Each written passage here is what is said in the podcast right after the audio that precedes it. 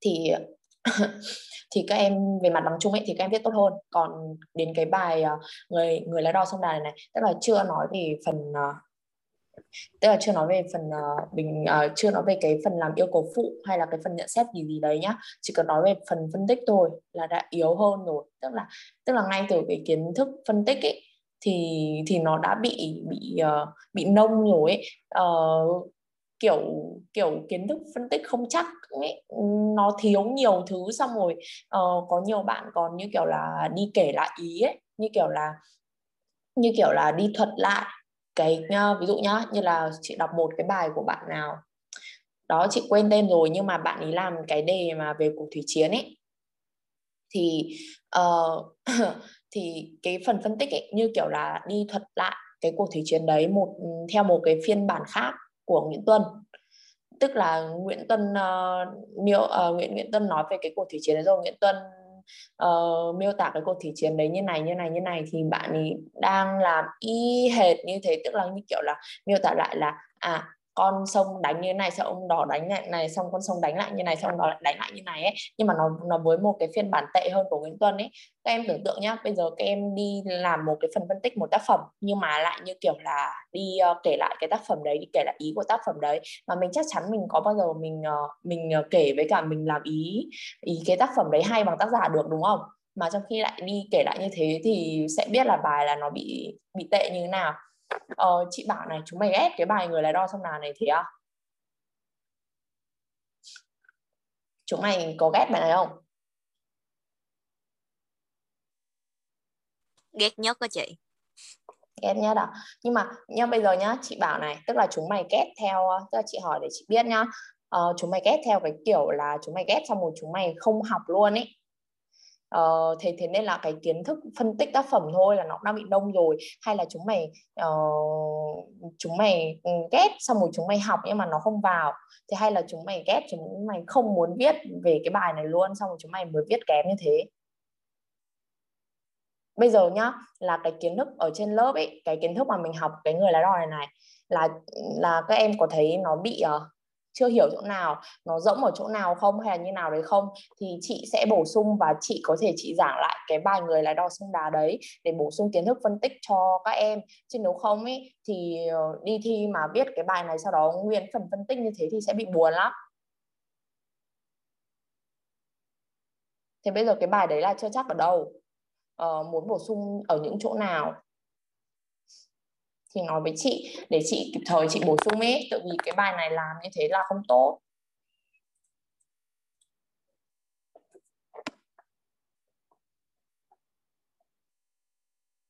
Nào, bây giờ nói cho chị xem là cái bài người là đo sông đá ấy, thì thì cảm giác là ừ, cái từng chị đã nói về phần phân tích rồi nhá.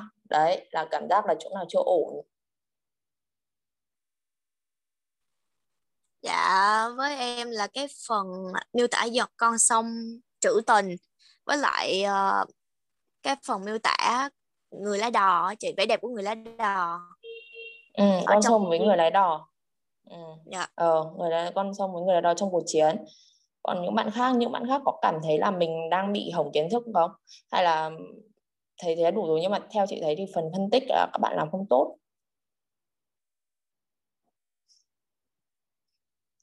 thế bây giờ các bạn có muốn bổ sung lại những cái kiến thức của bài người lái đò không?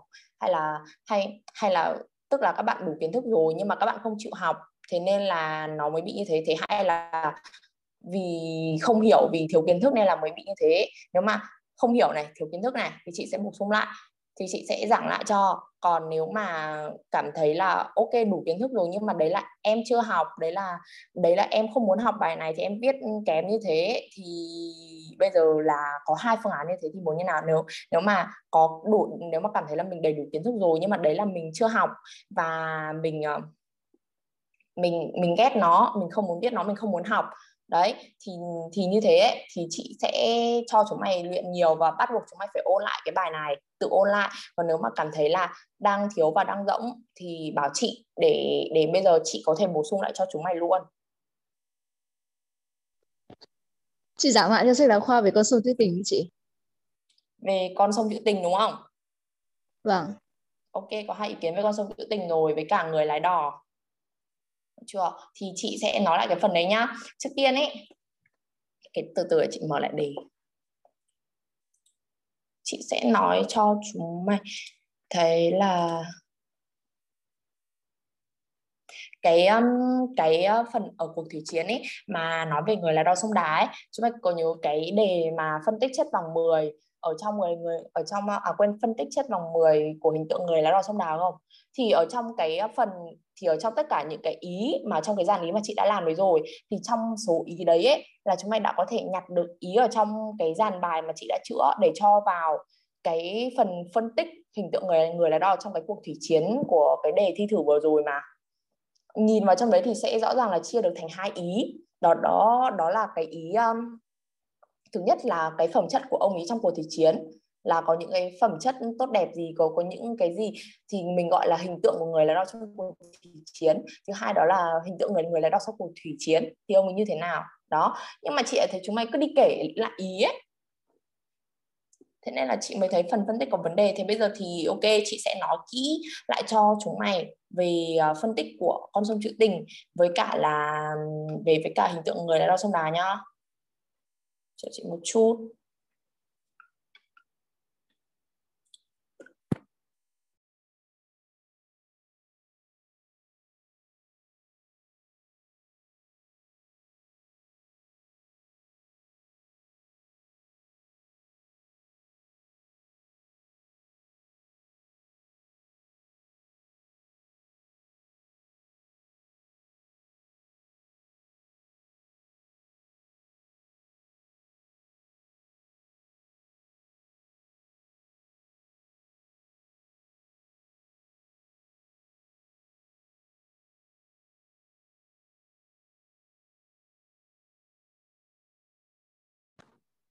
Alo, rồi.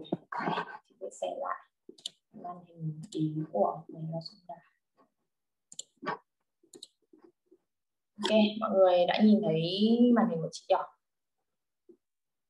Đây là mấy cái ý tóm tắt mà được, mà những cái buổi hôm trước ấy, chị chị à, đưa ý tóm tắt cho chúng mày rồi. Nhìn thấy hết màn hình rồi đúng không? Bây giờ thì chị sẽ bắt đầu giảng lại cái giảng kỹ lại cái phần con sông trữ tình với cả là hình tượng người là đo chân đà nhá. Cố gắng uh, nghe này xong rồi uh, mình phải cố gắng làm như nào mà để mình uh, mình bớt ghét nó đi mình cũng phải yêu nó hơn một chút. Để thì mình mới biết được nó không là mình sẽ bị thiệt ý. Ngộ nhỡ năm nay vào nó thì làm sao thì biết làm thế nào đúng không? À, cố lên đừng ghét nó nữa. Chị biết là đa số chúng mày sẽ đều ghét nó rồi mà và hô cố lên nhá. Thứ nhất này ở con sông trữ tình này thì ấy, uh, nếu mà đứa nào có văn bản ấy thì mà cố gắng mở ra theo dõi luôn thì sẽ ok nhá. Ở cái phần con sông trữ tình này này thì chị nói lại là chị uh, đi theo cái hướng là chia là chia các cái ý nó ra. Uh, nếu mà để làm nổi bật được con sông trữ tình ấy thì sẽ chia các cái ý nó ra là ở trong đấy là thầy Nguyễn Tân có miêu tả hình dáng và màu sắc. Thứ hai là Nguyễn Tân miêu tả tâm hồn. Thứ ba là Nguyễn Tân miêu cả cả cái cảnh ven sông. Đấy, thì có ba cái ý lớn đấy. Là thông qua ba cái ý lớn, thế ba cái khía cạnh như thế thì mình sẽ làm nổi bật được cái ờ, hình tượng con con sông trữ tình cái con sông đà này này nó nó nó nó, nó rất là đặc biệt. Tức là nó không bạo nó không bạo đến tận cùng mà nó trữ tình thì nó cũng trữ tình đến đẹp đẽ đến thơ mộng đến đến mượt mà luôn á. Đó nên là cái nên là cái du nhá khi mà mình phân tích cái vẻ đẹp không bạo là mình cũng đẩy nó lên lên đến tận cùng. Thì cái vẻ đẹp trữ tình này là mình cũng thấy thấy cái vẻ đẹp trữ tình này được đẩy lên đến tận cùng luôn.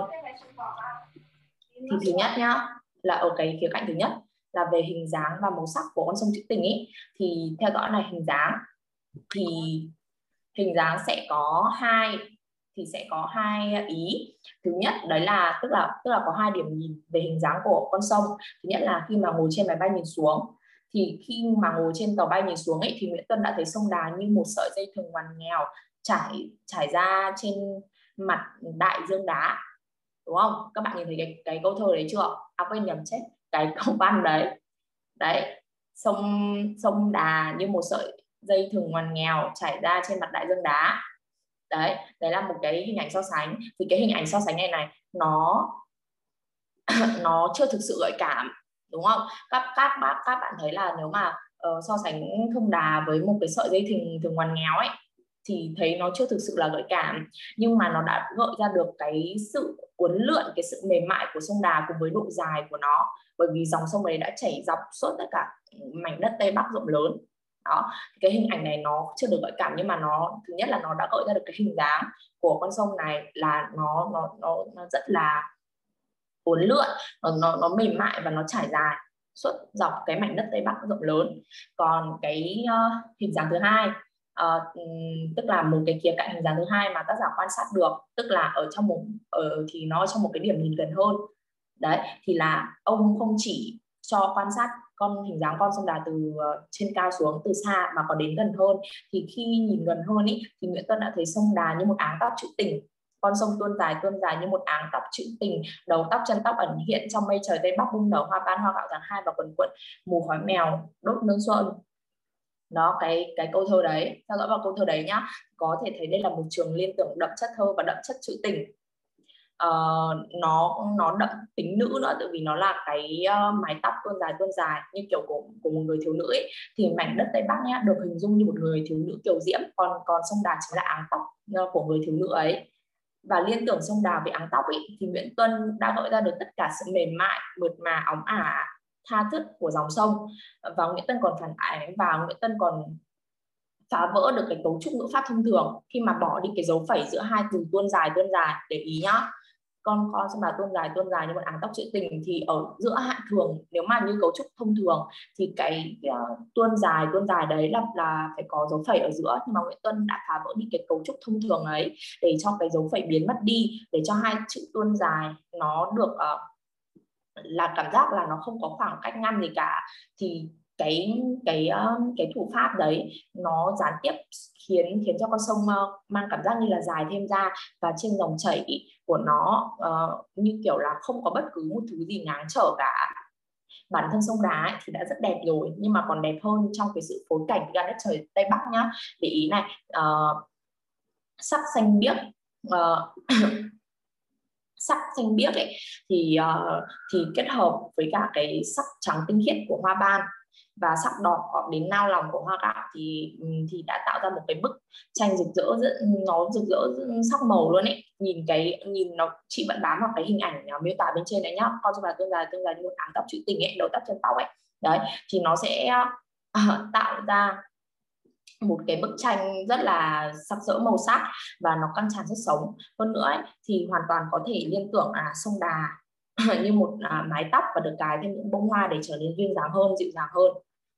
À, và bồng bềnh huyền ảo hơn nữa. À, nó như là vừa cõi thực vừa cõi mơ ấy.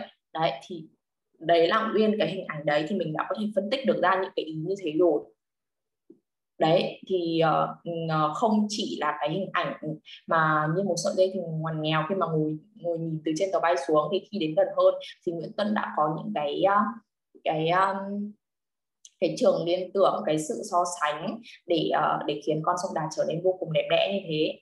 Thì bằng cái trí uh, tưởng tượng cùng với cái cách sử dụng từ ngữ vô cùng tài hoa của mình ý, thì sông đà được được Nguyễn Tân miêu tả đẹp mà đến uh, độ mà uh, được coi như là một kiệt tác của tạo hóa. Thì đấy là về hình dáng của con sông Đà. Ok chưa? Mọi người đã nắm được cái phần hình dáng này chưa? Được chị ạ. Ok còn tiếp nhá. Sang đến màu sắc này. Thì uh, như thấy rồi như là các bạn thấy ở trên cái màn hình này của chị rồi thì đấy chị đã giới thiệu.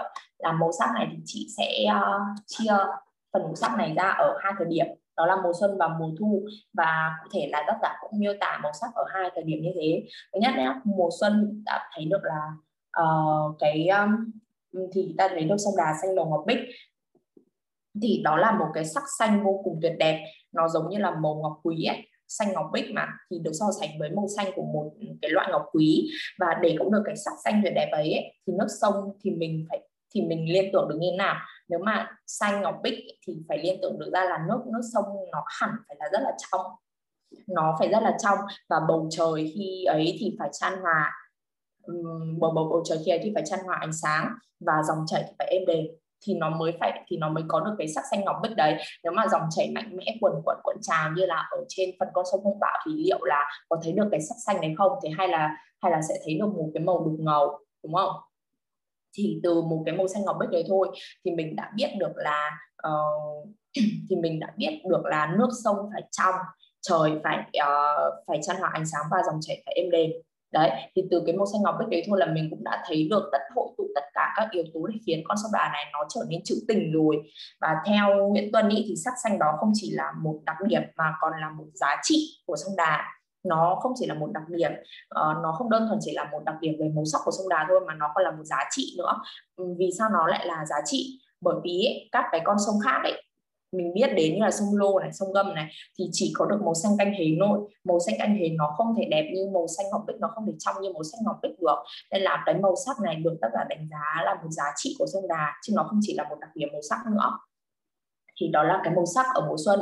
Còn đến mùa thu, đến mùa thu ấy, thì nước sông lùi lùi chính đỏ như da mặt của người bừng đi vì rượu bữa. Đó, thì nó tiếp tục là một cái hình ảnh so sánh để gợi tả về cái màu sắc, là là màu sắc chính đỏ của mùa thu uh, khi mà khi mà sông đà uh, ở trong mùa thu ấy đó thì cái sắc ừ, đỏ này này thì nó đã hé lộ cái việc mà sông đà mang rất là nhiều phù sa. Uh, sông đà trở sông đà phải trở nặng phù sa thì cái màu phù sa đấy nó mới có thể khiến cho nước nước sông trở nên chín đỏ như thế được. Uh, thì nó gợi lên cái sự trù phú cái sự uh, đẹp đẽ của sông đà. Uh, và cái uh, cái từ láy lừ lừ ấy nó diễn tả được cái tốc độ dòng chảy nữa. Nó không chỉ màu sắc mà nó còn diễn tả được cái tốc độ dòng chảy như là chậm lại. Cảm giác như là con sông đấy nó nó nó mang nặng phù sa đến nỗi mà dòng chảy nó nó chảy chậm lại luôn ấy. Đó thì uh, cái màu đỏ ấy nhá nó tuy không quấn hút bằng màu xanh uh, nó không đẹp đẽ nó không trong nó nó nó không mang đến cái cảm giác thơ mộng như là màu xanh ngọc bích. Nhưng mà đấy như chị nói thì nó sẽ gợi ra cái sự trù phú và cái sự sinh sôi nảy nở của cái dòng sông này nó là một cái vẻ đẹp khác. Nó vẫn đẹp nhưng mà nó đẹp theo kiểu sinh sôi chủ phú và nảy nở của dòng sông. Và đấy và đằng sau cái việc miêu tả cái màu sắc của sông đá ấy, thì Nguyễn Tuân đã hé lộ một cái cá tính của dòng sông. Tức là lúc nãy thì cái màu xanh ngọc bích ấy nó không chỉ là một đặc điểm mà nó còn là một giá trị của sông đà. Uh, và kể cả cái màu chín đỏ này cũng thế nó cũng không chỉ là một đặc điểm mà nó cũng là một giá trị luôn. Tại vì nó thể hiện cái sự trù phú sinh sôi nảy nở của dòng sông. Nhưng mà sau nhá sau sau tất cả cái sự um, miêu tả về màu sắc này này thì thì Nguyễn Tân còn hé lộ một thứ nữa đó là cái cá tính của con sông Đà này.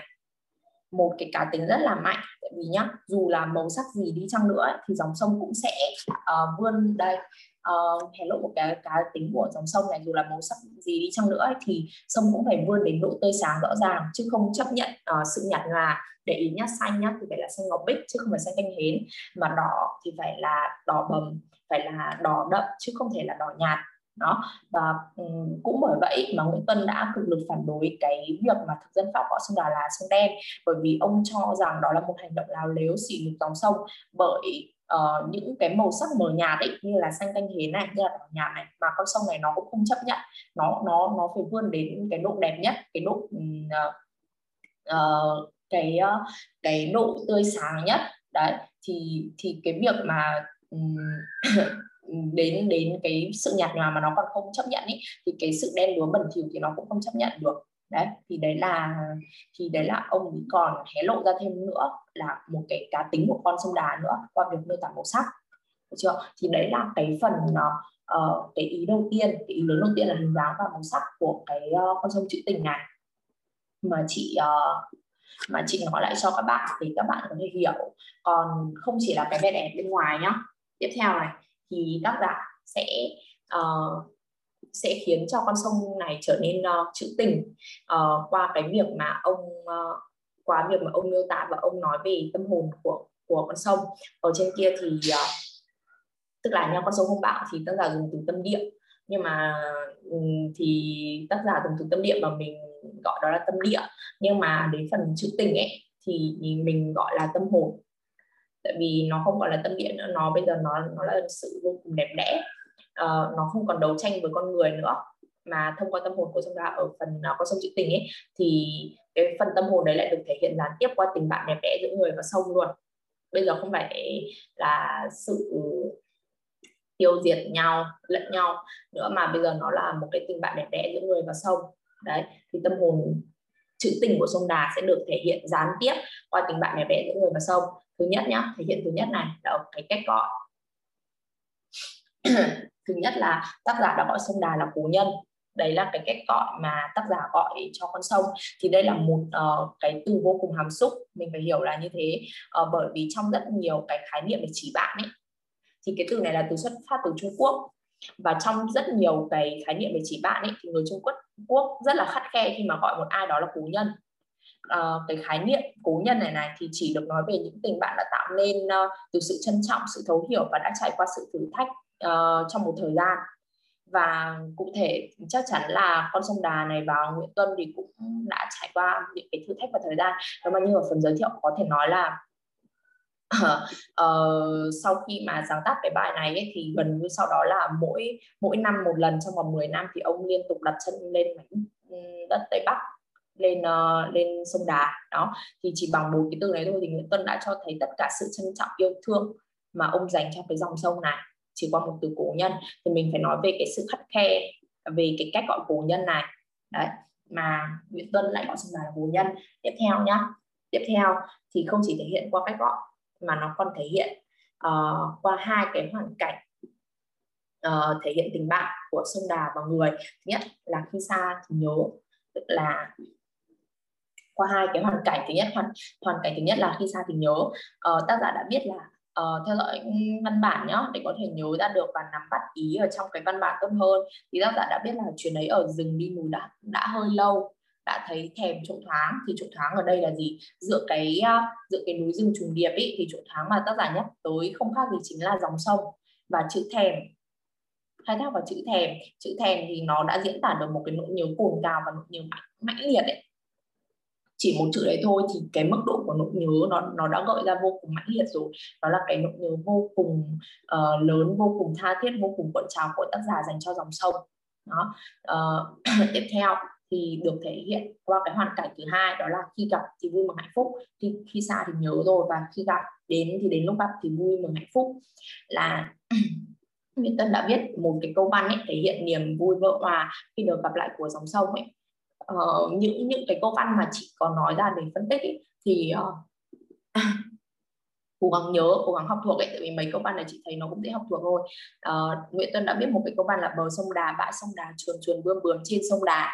Thì cái câu này nó thành ba vế các vế trùng điệp nhau về mặt cấu trúc.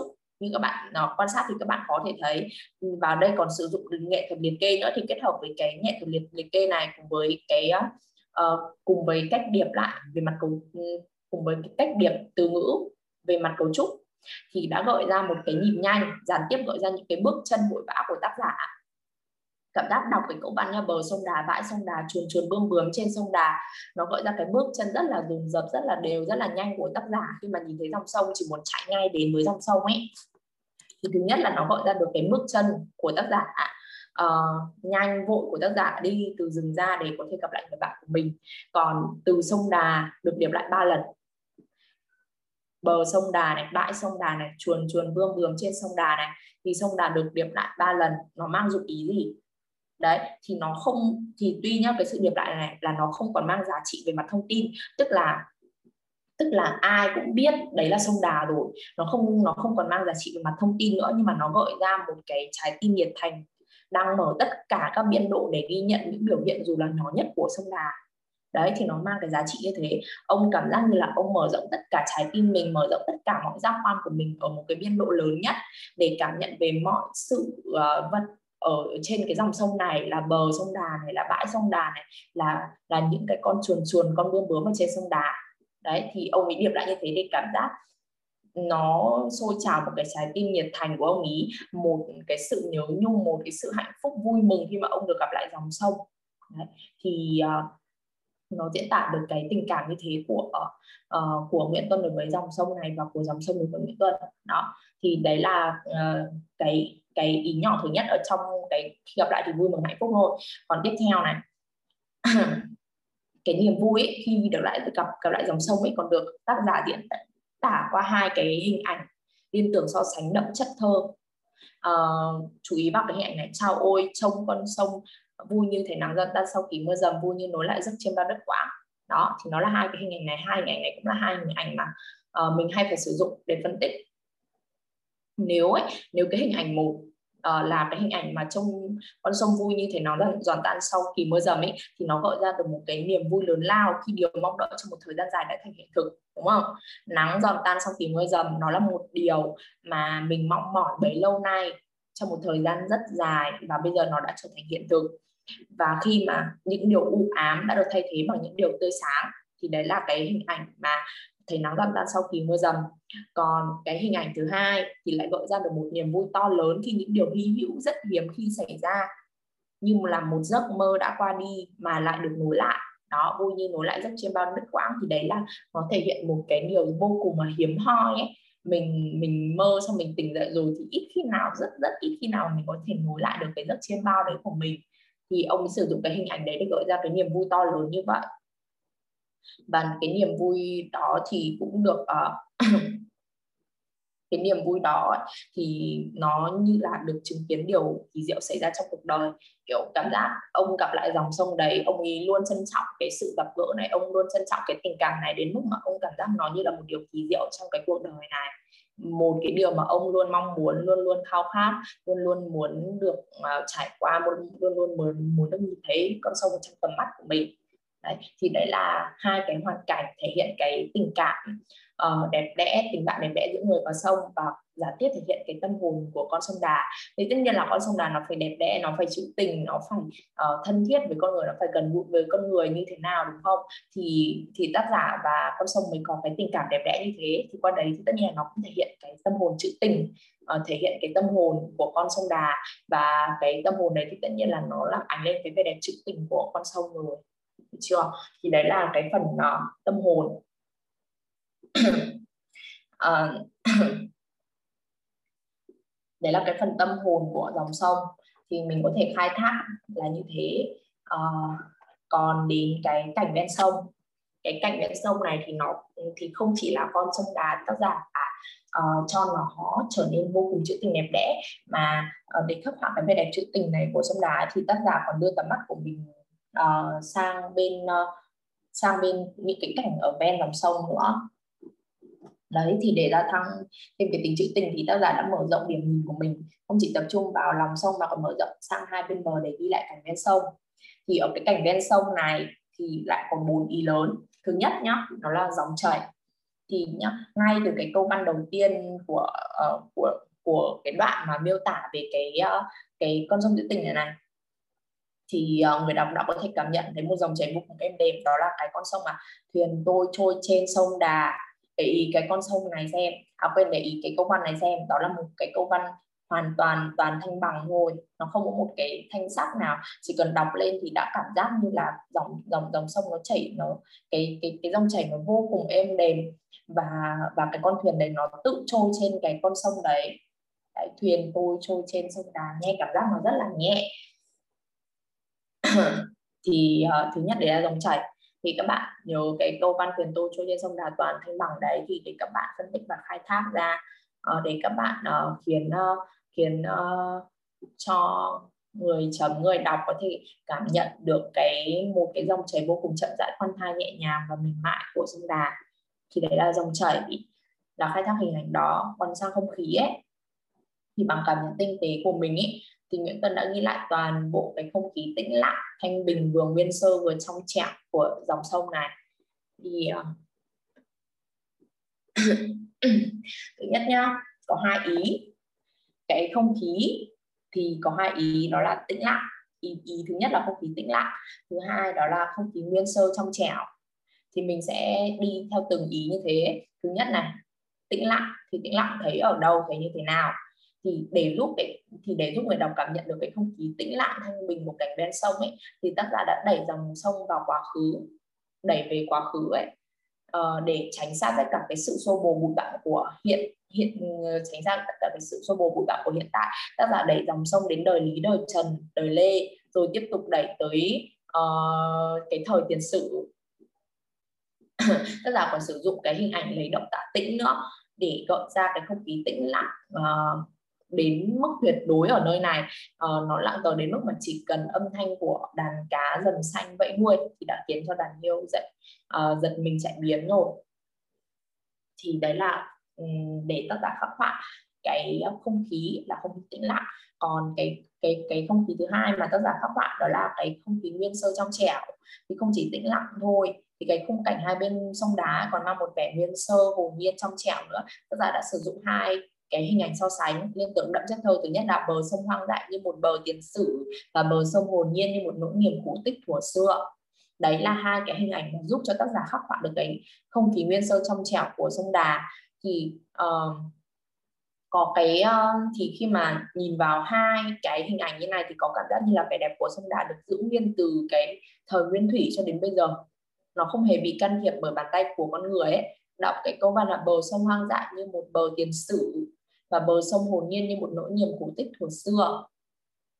Đấy cái câu mà bờ sông hoang dại như một bờ tiền sử ấy cũng có dụng ở trên cái phần công khí tĩnh lặng ấy là tác giả đã đẩy con sông về về đến cái thời tiền sử ấy nó để để cho thấy sự tĩnh lặng. Thì bây giờ ở nguyên sơ sông trẻ cũng thế là uh, tác giả muốn khắc họa lên một cái vẻ đẹp vô cùng nguyên sơ đến mức mà uh, dòng sông giữ nguyên từ thời nguyên thủy đến giờ và chưa hề có sự can thiệp của bàn tay của của con người. Đấy thì đấy là cái không khí. Không khí của dòng sông thì có hai ý đó là tĩnh lặng và nguyên sơ trong trẻo như thế. Các bạn khai thác các cái hình ảnh mà chị vừa nói để có thể làm rõ ra được hai ờ, hai cái đặc điểm không khí này của dòng sông. À, dòng chảy rồi không khí rồi rồi cảnh bên sông thì tất nhiên là phải có cảnh vật. Thì cảnh vật ở đấy như thế nào?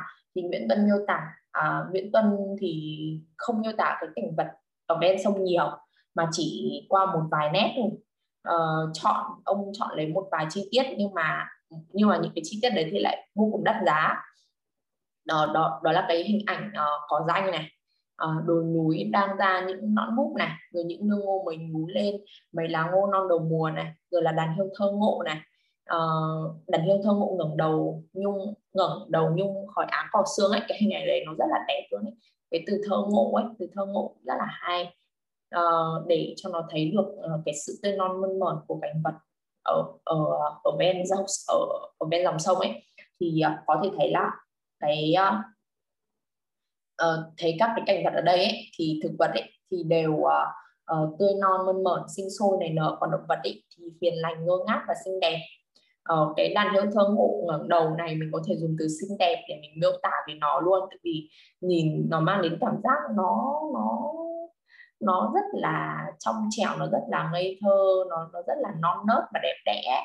Đấy thì có thể dùng từ hiền lành ngơ ngác thậm chí là từ xinh đẹp để miêu tả về cái đoàn đàn đàn hươu thơ ngộ này. Nó là một trong những cảnh vật ở ở bên sông. Và tất cả những cái cảnh vật như thế thì tạo đã tạo nên một cái bức tranh thiên nhiên một cái cảnh vật căng tràn sức sống nhưng mà cũng vô cùng nên thơ. Đấy thì có hai cái uh, ý về cảnh vật của dòng sông đó là về thực vật thì như thế nào về động vật như thì như thế nào. Và ông không sử dụng nhiều hình ảnh ông không phải nói nhiều nhưng mà qua một cái số hình ảnh như thế thôi thì chúng ta đã có thể thấy được cảnh vật của cảnh vẽ của ven sông đà nó rất là đẹp. Và nó góp phần tạo nên được cái vẻ đẹp trữ tình của uh, của dòng sông. Chứ còn con sông đà mà nó trữ tình nhưng mà nó lại chảy uh, qua uh, một cái cung đường một cái cảnh ven sông nó vô cùng xấu xí sơ sát ấy, thì con sông đà nó cũng chẳng thể nào mà trữ tình nổi luôn.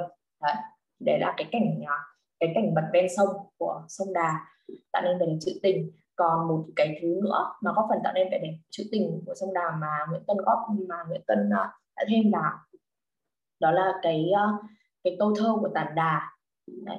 thì để uh, cái câu thơ này tham được Nguyễn Tân tham vào thì để gia tăng cái uh, cái tính trữ tình cho dòng sông Ờ, bởi mà trong rất nhiều uh, nhà thơ cũng biết về sông Đà nhé thì Nguyễn Tân không chọn ai khác mà lại chọn sông Đà. À quên mà lại chọn Tản Đà.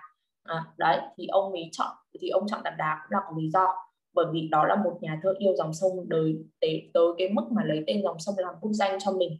À, nhìn chữ tàn Đá ấy, uh, sông Đà và tàn Đá ấy, đấy thì cái tên của tàn Đà này tên của nhà thơ Tản Đà có liên quan đến con sông thì ông chọn một người mà rất yêu dòng sông yêu đến mức lấy ờ, tên sông Đà làm bút danh cho mình để ờ, để chọn cái câu thơ của người đó để uh, trở thành uh, thành một uh, một cái câu thơ ở trong uh, uh, trong trong bài trong uh, bài tuyến bút này của ông. Thì hai câu thơ này này thì nhà thơ đã càng góp phần tạo nên cái khung cảnh đồng bềnh lãng mạn của sông Đà cái câu thơ đấy là sông dài dài sông Đà bọt nước lênh bênh bao nhiêu cảnh bấy nhiêu tình. Đấy bọt nước lênh bênh này rồi là cảnh này rồi là tình này bao nhiêu cảnh ấy thì bấy nhiêu tình luôn. Tức là cái cảnh nó rất là đẹp nó rất là tình nó rất là nên thơ nó rất là lãng mạn. Đấy, nó là bao nhiêu cảnh bấy nhiêu tình. Thì đấy là cái câu thơ của tản đà nó góp phần vào cái vẻ đẹp uh, trữ tình của dòng sông. Chưa? Thì đấy là chị giảng lại một lần uh, kỹ hơn uh, cho các bạn về uh, cái vẻ đẹp trữ tình của dòng sông thì các bạn đã rõ hơn về cái vẻ đẹp trữ tình này chưa?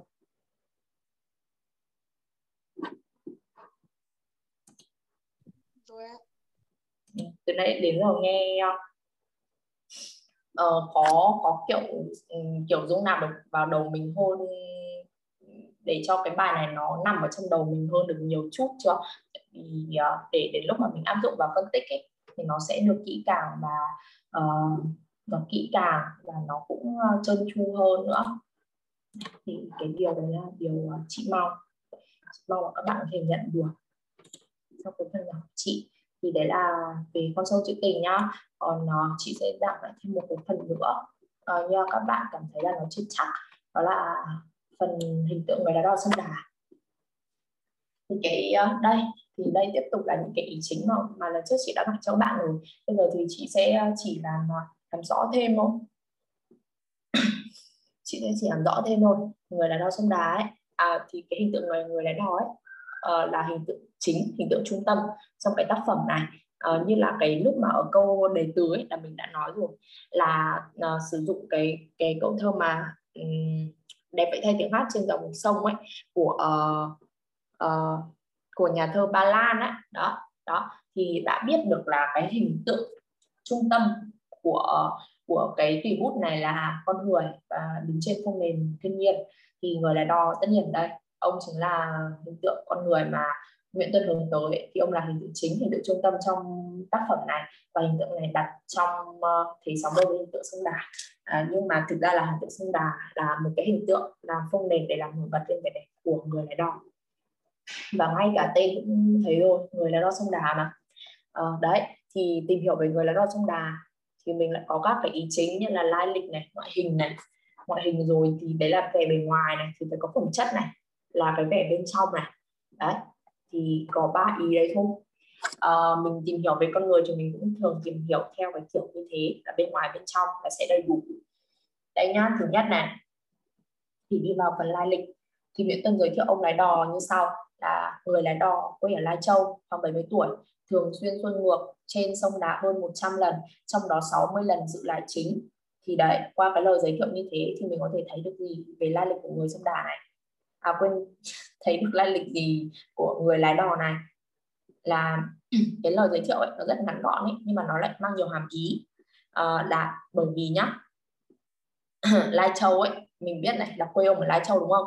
Mà Lai Châu lại chính là thượng nguồn của sông Đà nơi mang rất là nhiều bình tháp ấy. Có nghĩa là Nguyễn Tân giàn tiếp cho thấy là cái tay nghề trèo đò của ông được tôi luyện ở những khúc đoạn khó khăn chắc chừng nhất từ quê hương của ông ấy luôn. Đó thì quê ở Lai Châu thì ông sẽ đi từ Lai Châu đúng không? Mà đấy là uh, thượng nguồn của sông Đà và nó có rất nhiều gành thác thì có thể thấy được là uh, cái tay nghề trèo đò của ông đã được tôi luyện ở rất là nhiều cái khúc đoạn khó khăn chắc trở nhất. Đấy. và còn cái con số là con số 70 tuổi ý, thì nghĩa là ông lái đò đã có dày dặn rất là nhiều kinh nghiệm trong việc chèo đò này rồi. Và còn thêm cái con số tức là 7 7 70 tuổi đúng không? Mà người lái đò này thì sẽ làm nghề chèo đò từ tuổi thuộc còn trẻ cho đến tận bây giờ vẫn chèo đò thì tức là dày dặn kinh nghiệm. Đó còn cái con số tiếp theo là cái con số mà uh, xuôi ngược trên cái sông Đà này khoảng hơn 100 lần và trong đó thì lại chiếm hơn một nửa là 60 lần uh, dự là chính. Thì lại chứng minh thêm được cái sự tài giỏi của ông lái đò thôi. Đấy xuôi ngược trên sông Đà hơn 100 lần rồi mà hơn một nửa trong số lượng cái lần xuôi ngược đấy thì ông được dự là chính. Đó thì cho thấy được cái sự tài giỏi của ông ấy như nào trong việc à, uh, trèo đỏ. Thì đấy là về lai lịch nhá. Về lai lịch là mình thấy những cái điều như thế. Còn về ngoại hình này. Nguyễn Tuân miêu tả về ngoại hình của ông như thế nào? Là dù tuổi đã cao nhưng mà cái diện mạo của người đã đỏ ấy, thì vẫn toát lên cái vẻ dẻo dai cường tráng và in đậm dấu vết của bệnh nghề nghiệp. À quên dấu vết của nghề nghiệp thôi. Bệnh nghề nghiệp. Đấy thì thứ nhất này.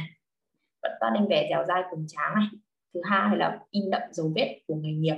Thì uh, được miêu tả như là tay ý, thì đều như một cái xào này. Chân lúc nào cũng uh, khuỳnh khuỳnh như kẹp vào một cái buồng vào vào một cái cuống lái tưởng tượng này. Và nhượng giới thì xa vòi vọ. Nhượng giới là là cái gì? Là cái giới hạn của của cái tầm nhìn của ông ấy, thì rất là xa. Nhượng giới thì xa vòi vọ ở trên cái con sông rộng lớn mênh mông đấy ấy, thì cái nhượng giới của người lái đò nó rất là xa nó rất là tốt.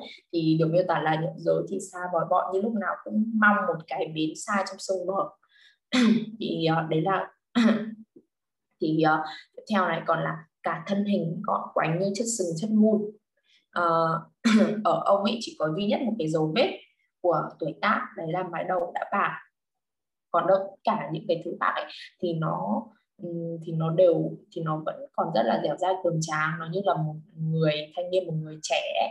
Đấy, vì thế mà Nguyễn Tuân đã khẳng định là nếu mà gặp ông lái đò vào một buổi sáng có sương và nhìn từ đằng sau ấy thì uh, thì Nguyễn thì Nguyễn Tân sẽ nhầm ông lái đò thì chúng ta hoặc Nguyễn Tân sẽ nhầm ông lái đò với cả một anh thanh niên. Đấy, thì cho thấy được cái uh, cái diện mạo của ông ấy rất là đẹp rất là khỏe khoắn rất là dẻo dai cường tráng. Thì cái sự dẻo dai cường tráng của ông ấy đó ấy, chính là một cái sản phẩm của việc quanh năm vật lộn uh, với con sông uh, và ngược lại ấy,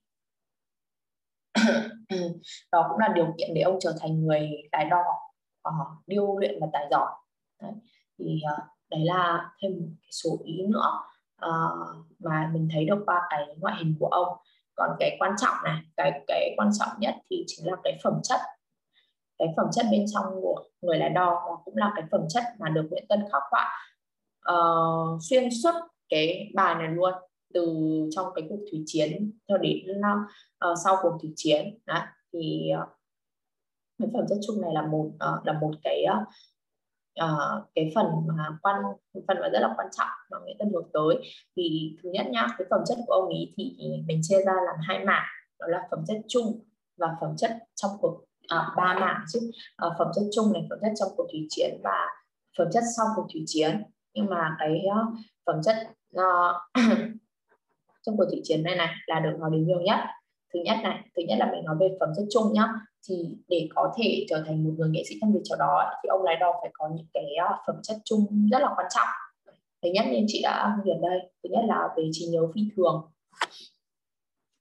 chỉ người phi thường cùng mấy cái kinh nghiệm dày dặn của ông ấy thì nhá dù sông đà rất dài chúng mình biết đến là hình dáng của con sông đà thì rất dài. Uh, nhưng mà người lái đò lại không cần bất cứ bản đồ nào mà chỉ cần dùng mắt là có thể đóng đinh vào tất cả các cái luồng gạch ở trên sông. Những nghĩa là ông ấy không chỉ nhớ mà còn nhớ một cách chính xác nhớ một cách đến từng chi tiết. Uh, cái hình ảnh theo thành lại như là có thể đóng đinh vào tất cả các, các cái luồng gạch trên sông ấy nó rất là có giá trị là nó thể hiện được là ông không chỉ nhớ một cách mang máng là hình dung trong đầu mà ông còn nhớ đến một cách uh, từng nhớ đến một sự chính xác một, một, một cái sự chi tiết tuyệt đối ấy. Đấy thì để ca ngợi từ trí nhớ phi thường của người lái đò ấy, thì Nguyễn Tuân còn sử dụng một cái hình ảnh liên tưởng độc đáo ấy, tức là sông Đà như một bản trường thiên anh hùng ca mà người lái đò đã thuộc đến cả những dấu chấm câu chấm than và những đoạn số dòng trời ơi đấy nghe nghe cái câu ờ, cái câu liên tưởng này này thì đã thấy được là cái trí nhớ của ông ấy khủng khiếp như nào. Vì cái uh, trường cái thể loại trường thiên anh hùng ca là một cái thể loại mà có dung lượng lượng rất là lớn. Mình mình vẫn biết là như thế. Và để nắm được hết nội dung ấy của của cái uh, của cái thể loại này thì nó đã khó rồi còn chưa nói đến việc mà nhớ tiểu tiết. Nhưng mà ông ấy đò lại có thể có khả năng nhớ đến dòng chảy của sông đà đến từng tiểu tiết như vậy thì đấy là một cái trí nhớ rất là phi thường. Nó gọi đấy là trí nhớ nó không phải trí nhớ bình thường nó là trí nhớ phi thường rồi. Thì đấy là cái phẩm chất chung đầu tiên của người lái đo.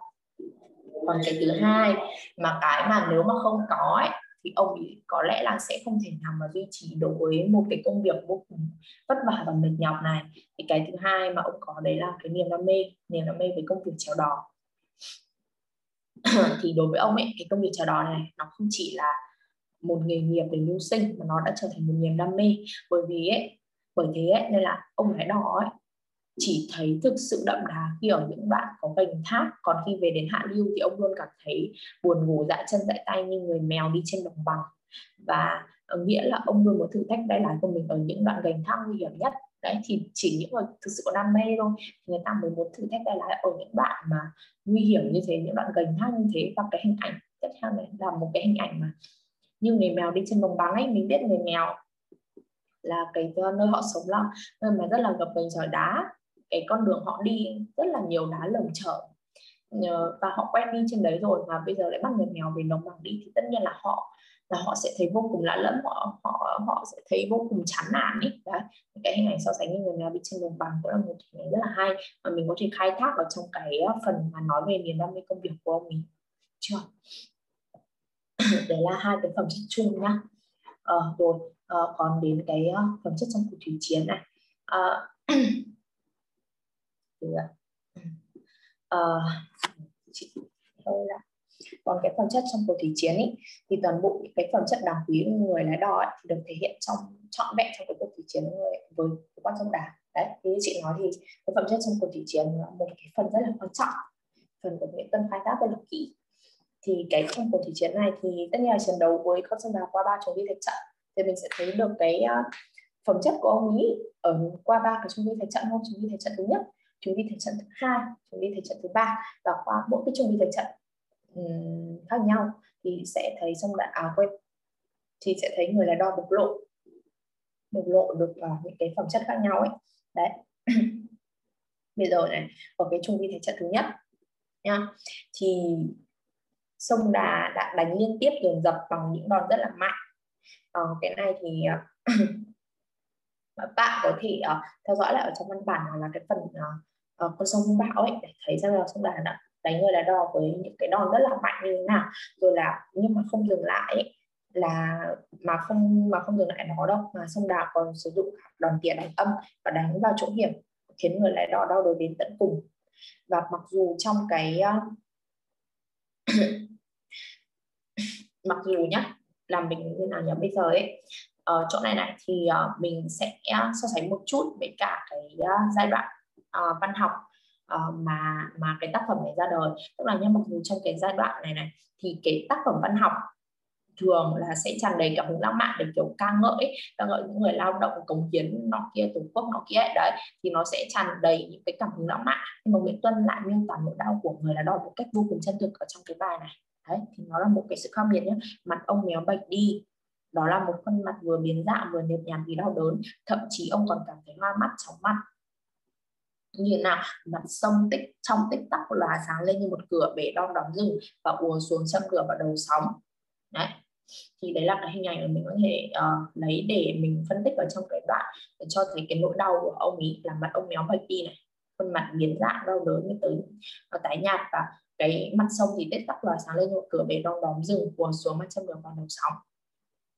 Và qua đó thì thấy được cái nỗi đau của ông đau đớn đến mức như thế nào. Là nhưng mà nhưng mà dù là đau đớn đến tận cùng ấy thì ông đó vẫn cố nén vết thương và hai chân kẹp lấy cái cuồng lái. Thì cái điều này cho thấy được cái gì? Là qua cái sự nỗ lực để, uh, để kìm nén cái đau đớn vào bên trong của ông ấy thì mình thấy được cái gì? Thì cho thấy được thứ nhất là cái phẩm chất thứ nhất ở trong cái cuộc thủy chiến này là cái sức chịu đựng phi thường đây như là chị đã ghi ở đây.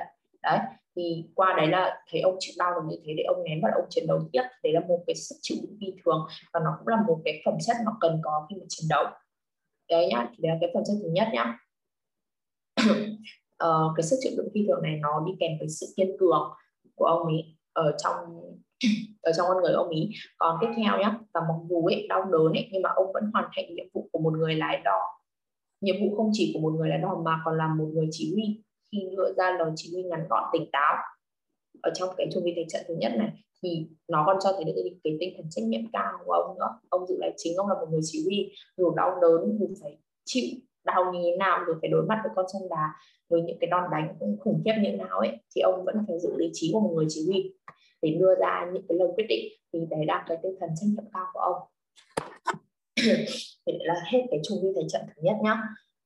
Thì uh, qua những cái hình ảnh như thế uh, thì mình sẽ thấy được cái sức chịu đựng phi thường được chưa? Thì mình không chỉ kể ra cái hình ảnh đấy đâu mà qua cái hình ảnh đấy thì thấy được cái gì sau đó là mới suy ra được cái phẩm chất của ông ấy nhá ở trong cái bao rồi thì thấy nhiều bạn kể lại ý ấy. tiếp theo này sang đến cái chu vi thành trận thứ hai. Thì ở đây là chị có nói cho em là mưu trí này lòng dũng cảm này tài nghệ treo đó liêu luyện này nhanh nhẹn và linh hoạt này. Thì thứ nhất nhá mưu trí thấy ở chỗ nào? Đây là con sông đá ấy, mình phải biết là nó không chỉ đấu sức mà nó còn đấu trí với người lái đò. Tại vì con sông đá mình biết mà nó không chỉ có một sức mạnh hung bạo mà nó còn có một cái tâm địa độc ác nữa. Thì không không chỉ đấu tranh lại với cái sức mạnh hung bạo của nó mà người lái đò tương ứng là cũng phải đấu lại với cái tâm địa độc ác của nó nữa. Thì ông cần tất nhiên là ông phải cần sự mưu trí rồi. thì khi ra đến cái trung vi tài trận thứ hai nó đã đổi cửa sinh uh, từ bên tả ngạn sang phía bên hữu ngạn của sông Đà. Nhưng mà ông ấy nó đã nắm chắc được cái binh pháp của thần sông thần đá nơi cửa ải thần trợ này để nhận ra và thích ứng với sự thay đổi của sông Đà. Thì điều đó cho thấy được uh, ông vô cùng mưu trí. Nó đổi cửa sinh đúng không? Nó đổi cửa sinh như thế mà ông ấy mà ông vẫn nắm bắt được nó rất là nhanh. Thì đấy là cái sự mưu trí của ông. Là ông còn năng đầu trí với nó nữa. Tiếp theo này và ở cái trung vi thế trận ừ, thứ hai này này thì dòng thác ấy cũng không kém phần hung dữ so với cái trung vi thế trận thứ nhất. Thì Nguyễn Tân đã gọi đó là dòng thác hùm beo. Nghe cái từ hùm beo là đã biết là nó khủng khiếp như thế nào và cái dòng thác hùm beo này tế hồng hộc trên dòng sông đá. Nó tế hồng hộc là những cái từ như thế nó nó nó rất là mạnh. Nó gọi ra một cái sự rất là ừ, một, một cái sức mạnh khủng khiếp của của cái con thác này. Đấy là của cái dòng sáp ở trên sông Đà này. Nhưng mà uh, cái sự hung dữ ấy, uh, của nó ấy, thì không hề khiến người lái đò nao núng đấy thì uh, ông ông khẳng định luôn là cưỡi lên thác sông Đà phải cưỡi đến tận cùng như cưỡi hổ. Đấy là cái sự khẳng định của ông ấy trong cái trung vi thành trận thứ hai. Đấy thì cái suy nghĩ đó đã làm ánh lên cái sự quyết tâm và lòng dũng cảm của ông ấy dũng cảm. Tất nhiên là dũng cảm rồi tại vì thì mới có thể khẳng định được là cưỡi xong đá phải cưỡi đến tận cùng như cưỡi hổ rồi. Thì đấy là dũng cảm nhá. Đấy là cái hình ảnh mà mình có thể sử dụng cho sự dũng cảm nhá. Đấy là uh, uh, cưỡi lên thác sông đà phải cưỡi đến tận cùng như cưỡi hổ. Tiếp theo này là uh, cái ờ, sự uh, cái tài nghệ. Uh, đây tài nghệ chào đón điêu luyện tiếp theo nhá lưu chỉ là lòng cảm này từ đến tài nghệ. Chào đón điêu luyện này thì mình có thể thấy ở đâu? Là để có thể điều khiển cái con thuyền này đi đúng vào cửa sinh ý. Thì ông lái đò đã có những cái hành động mạnh mẽ dứt khoát như là nắm nắm chắc cái bầm sóng rồi vì lái biết một đường. Đấy tiếp theo là một cái hình ảnh mà mình phải khai thác. Thì các thì các cái hành động đó ấy, thì nó đã chứng minh uh, cái tài trèo đò điêu luyện của ông rồi. Nắm chắc cái bầm sóng rồi vì lái biết một đường đó. thì ông phải điêu luyện đến mức như nào thì ông mới có thể bám chắc vào bấm sóng gì và lái nếp một đường như thế được. Thì nó rất là thể hiện cái nó nó thể hiện cái sự điêu luyện của ông trong việc chào đỏ là chỗ đấy. Còn uh, đối với sự nhanh nhẹn linh hoạt này thì đối với cái đội quân hỗ trợ của sông đà ấy thì ông lái đò ông khẳng định là ông vẫn nhớ mắt bọn này. Uh, tùy từng đối tượng mà ông đã áp dụng những cái cách đánh khác nhau này. Đứa thì ông tránh đứa thì ông đè sấn lên rồi chặt đôi ra cả cho thấy cái sự nhanh nhẹn và linh hoạt của ông. Tức là mỗi cái đứa khác nhau thì ông sẽ có cái cách đánh khác nhau có sự linh hoạt trong cái uh, cách đối diện đối mặt thì chúng nó khác nhau xử lý chúng nó khác nhau ấy. Đấy. Thì ở trong cái trung vi thành trận thứ hai là còn hé lộ thêm một uh, cái phẩm chất của ông nữa đó là cái sự linh hoạt và nhanh nhẹn của ông ấy. Được chưa? Thế là đủ tất cả những cái phẩm chất mà chị lời kê ra cho các bạn ở đây có sự mưu trí dũng cảm tài nghệ chào đón điêu luyện nhanh nhẹn và linh hoạt còn đến cái uh, chu vi thế trận thứ ba nhá là cái chu vi thế trận cuối cùng thì mình thấy được những cái phẩm chất gì? Chị nói đây là phẩm chất quyết đoán của người thủ lĩnh này ờ, và trình độ nghệ sĩ trong việc trèo đò nó không chỉ là điêu luyện nữa mà nó đạt đến cái trình độ gọi là nghệ sĩ rồi. Thì sẽ thấy ở trong những cái như thế nào thì ok đây là đến cái chuẩn bị đến trận thứ ba ấy. Thì sông đà một lần nữa đổi chiến thuật. Các bạn có thể thấy là một lần nữa sông đà đổi chiến thuật khi mà đưa cái cửa sinh nhá vào chính giữa đầu đầu đầu tiên là nó ờ, nó đưa từ bên trái sang bên phải xong bây giờ đến trung vi đánh trận thứ ba. Thì đầu tiên là bên trái này cửa sinh bên trái này xong đến trung vi thế trận thứ hai là đưa sang bên phải này. Xong đến bây giờ thứ ba này nó đưa vào giữa. Nó thì nó lại thay đổi cái chiến thuật của nó khi mà đưa cửa sinh vào giữa và kẹp chặt với các cái cửa tử của hai bên tức là cửa sinh thì chỉ có một thôi vào giữa còn xung quanh thì lại là kẹp chặt rất là nhiều cửa tử ở hai bên. Thì uh, mục đích của sông đá ấy là để người đá đỏ không kịp trở tay mà rơi vào đường chết. Ở trong cái ừ, khi mà nó thay đổi nhanh chóng linh hoạt và còn ít ở sinh như thế thì rất dễ là sẽ rơi vào đường chết và điều đấy nó là một điều cảm giác nó nằm trong cái dự đoán của con sông này. Đấy là nó đẩy uh, à, vào uh, đường chết. Uh, nhưng mà trong cái giây phút mong manh giữa sinh tử đó ấy, thì người lái đò lại không dừng lại bàn bạc với người uh, cùng trèo với mình mà quyết định cứ phóng thẳng và chọc thẳng vào cửa ở giữa. Đấy thì đấy là cái phẩm chất quyết đoán của người thủ lĩnh đã giúp cho người lái đò đưa con thuyền vào con đường sống. Nếu mà trong những cái giây phút đấy nếu mà ông không có sự quyết đoán của một người thủ lĩnh để để đưa ra cái quyết định ờ, cuối cùng ấy thì mà mà lại xuất hiện sự lưỡng lự hay là ờ, hay là bàn bạc gì đấy với cả uh, những người anh em đi cùng ấy, thì rất có thể là uh, con con thuyền đã không kịp trở tay và thế đã lao vào cửa tử. Đấy, thì đấy là thứ nhất là cái phẩm chất quyết đoán của một người thủ lĩnh ờ, là xuất hiện ở cái chu vi thế trận thứ ba nhé ờ, là đó trong đà tiếp theo nhá. Cái phẩm chất tiếp theo này là trình độ nghệ sĩ trong việc trèo đò tức là khi nãy thì uh, có một cái phẩm chất ở trong uh, chúng mình sẽ thứ hai là tài nghệ trèo đò điêu luyện là mình đã thấy được ông trèo trèo đó rất là điêu luyện cái mà ghi vào bờ sóng rồi lái biết một đường ấy là đã tới điêu luyện rồi. Nhưng mà ở trong cái trường lý thể thứ ba này thì cái, cái trình độ nghệ sĩ trong việc trèo đó ông ấy lại thực sự được một lộ. À, mình sẽ đi đến cái phẩm chất đầu ờ, à, quên cái cái phẩm chất đấy nữa. Đấy là thì nhá khi mà để nhanh chóng vượt qua cái trung vi thể trận thứ ba đầy nguy hiểm.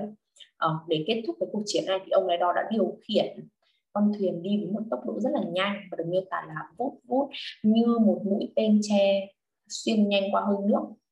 Mũi tên tre xuyên nhanh qua hơi nước cảm giác nó rất là nhanh ấy. mũi tên nếu mà để phi thì đã biết là nhanh rồi mà lại còn có vút vút nữa và xuyên qua hơi nước nữa. Thì cảm giác cái cái cái cái cái, ờ, cái, tốc độ của nó rất là nhanh. Và giữa cái kênh thác ấy thì để điều khiển một cái con thuyền với tốc độ đi nhanh như vậy tất nhiên là rất khó nó không thể nào mà dễ được. Nếu mà ở những cái khúc đoạn nhẹ nhàng êm đềm mà điều khiển con thuyền đi nhanh thì còn có thể. Nhưng mà ở cái khúc đoạn mà điều khiển khúc đoạn mà ở gập ghềnh uh, ờ, nhiều chất trở thì để điều khiển con thuyền đi nhanh thì nó rất là khó. Nhưng mà kỳ lạ hơn nhé là ông không chỉ khiến con thuyền nhanh như thế đâu mà ông còn khiến con con thuyền tự lái tự lượn được. Cái này được thể hiện ở hình ảnh này là thực ra thì cảm giác như là ừ, không thực ra nhé thì không phải là con thuyền tự lái tự lượng được mà là ông lái đò đã điều khiển con thuyền điêu luyện đến cái mức mà uh, điều khiển nhưng không điều khiển. Ông thực sự đã đạt đến cái trình độ nghệ sĩ trong việc trèo đò hay là một cái tay lái ra hoa đây là cách mà Nguyễn Tân đã nói. Tức là ông khiến con thuyền đi nhưng mà như kiểu là không như kiểu là là tự đi tự lái. Đấy, và thần kỳ đến mức như thế thì ờ, uh, khiến ông đã đạt đến cái trình độ nghệ sĩ trong việc chào đón. Thì đấy là hai cái phẩm chất cuối cùng uh, ở trong cái uh, trung vi thể trận. Thứ ba cũng là cái trung vi thể trận cuối cùng của người lái đò sông đà.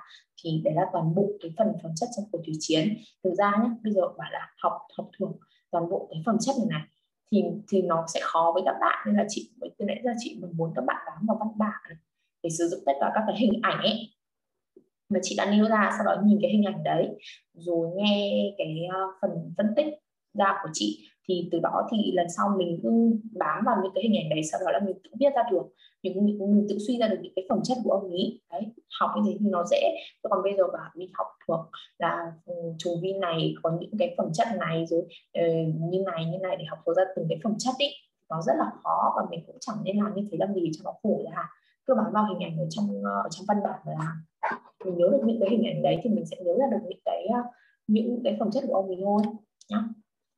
Rồi thì đấy là cái phần quan trọng nhất người là đo trong đà đó là cái phẩm chất trong cuộc thủy chiến.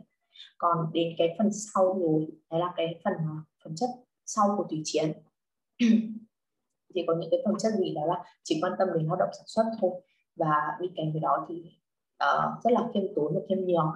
Tức là mặc dù ông đã chiến thắng uh, con sông đà nó là một cái chiến thắng không phải nói là vĩ đại nhưng mà nó cũng là một cái chiến thắng lớn và một, một cái chiến thắng mà không phải ai cũng đạt được. Là mình phải khẳng định được là như thế. Uh, là không phải ai cũng có thể vượt qua được con sông đà một cách ừ, một, một con sông đà vô cùng hung bạo như thế. Nhưng mà nhưng mà khi mà được nghỉ ngơi ấy uh, cái hình ảnh mà khi được nghỉ ngơi ở trong hang đá thì uh, những người đá đỏ lại không hề bàn tán một lời nào về chiến công mà họ vừa giành được. Họ họ không nói về cái cách mà họ đã vượt qua thác mạnh mẽ như nào, họ đã chiến đấu anh dũng ra sao, họ không hề nói về những cái điều đấy mà họ coi đấy là việc hết sức bình thường. Điều kiện họ quan tâm chỉ là cá dâm xanh anh vũ này, là những hầm cá, hang cá, mùa khô nổ tung, những tiếng to như mìn bộc phá, rồi cá túa ra tràn đầy cả ruộng. Nghĩa là nghĩa là điều gì? Họ chỉ quan tâm đến lao động sản xuất thôi. Họ không quan tâm đến những cái khác, họ chỉ, đây cũng chính là một cái cách mà người dân đang ca ngợi những người lao động. Đấy, là họ chỉ quan tâm lao động sản xuất họ làm giàu cho quê hương họ làm giàu cho đất nước ở trong cái thời kỳ đó. Đấy, thì đấy là một một cái sự ca ngợi một, một cái sự cổ vũ là họ chỉ quan tâm lao động sản xuất thôi. Còn tiếp theo nhé còn là cái cách ứng xử này ấy, còn cho thấy cái sự kiêm tốn kiêm nhường của họ nữa. Hay mình có thể gọi họ chính là những người lao động và đó là lý do mà vì sao uh, họ là cái nhân vật chính uh, nhưng mà Nguyễn Tuân lại không đặt tên lại đặt cho ông này đò một cái tên hay là lại đặt cho những người cùng chờ đò với ông một cái tên? Bởi vì như thế thì nó sẽ mang cái tính khái quát cao. Ok chưa? Là Nguyễn Tuân đang muốn nói đến toàn bộ những cái ờ, người lao động những cái người dân lao động ở ở trong ờ, ở trong cái ờ, cái thời kỳ lao động sản xuất để đưa nó đi lên. Uh, đấy thì uh, đấy là toàn bộ những cái điều mà uh, các bạn cảm thấy chưa rõ và các bạn muốn chị nói lại cho các bạn thì các bạn có thể ngấm được hơn về cái bài này để các bạn có thể uh, thấy uh, là có thể dễ dàng hơn trong việc viết bài uh, ở lần sau. Nếu mà viết bài sông đà tất nhiên là sau đây thì chị sẽ phải cho các bạn luyện sông đà thêm rồi. Vì chị không hề hài lòng với phần phân tích uh, kiến thức sông đà của các bạn ở trong cái bài thi thử lần này. Thì đấy là cũng là một cái rất là may thôi mình uh, để chị có thể uh, thấy kịp thời và chị có thể bổ sung kịp thời cho các bạn và có thể luyện tập kịp thời thêm cho các bạn vì cái bài này vì mình yếu ở đâu thì mình sẽ luyện ở đó. Uh, đó thì sau cái phần mà chị vừa nói xong thì các bạn có còn chưa hiểu chỗ nào nữa không? Và các bạn đã thấy nó dễ hiểu ra hơn chưa? Dạ hiểu hơn nhiều luôn rồi chị.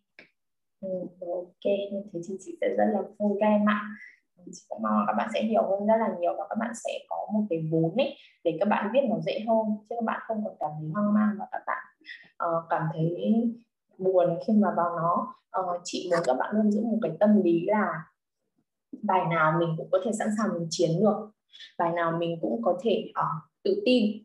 Mình cố gắng để mình viết nó được tức là mình không bị hoang mang trước nó đấy thì chị một cái tâm lý đấy thôi. Nhà nào cũng nhận nhá chứ đừng bị hoang mang rồi sợ hãi bởi bất kỳ một cái tác phẩm cả rồi lại khiến mình viết không tốt ấy.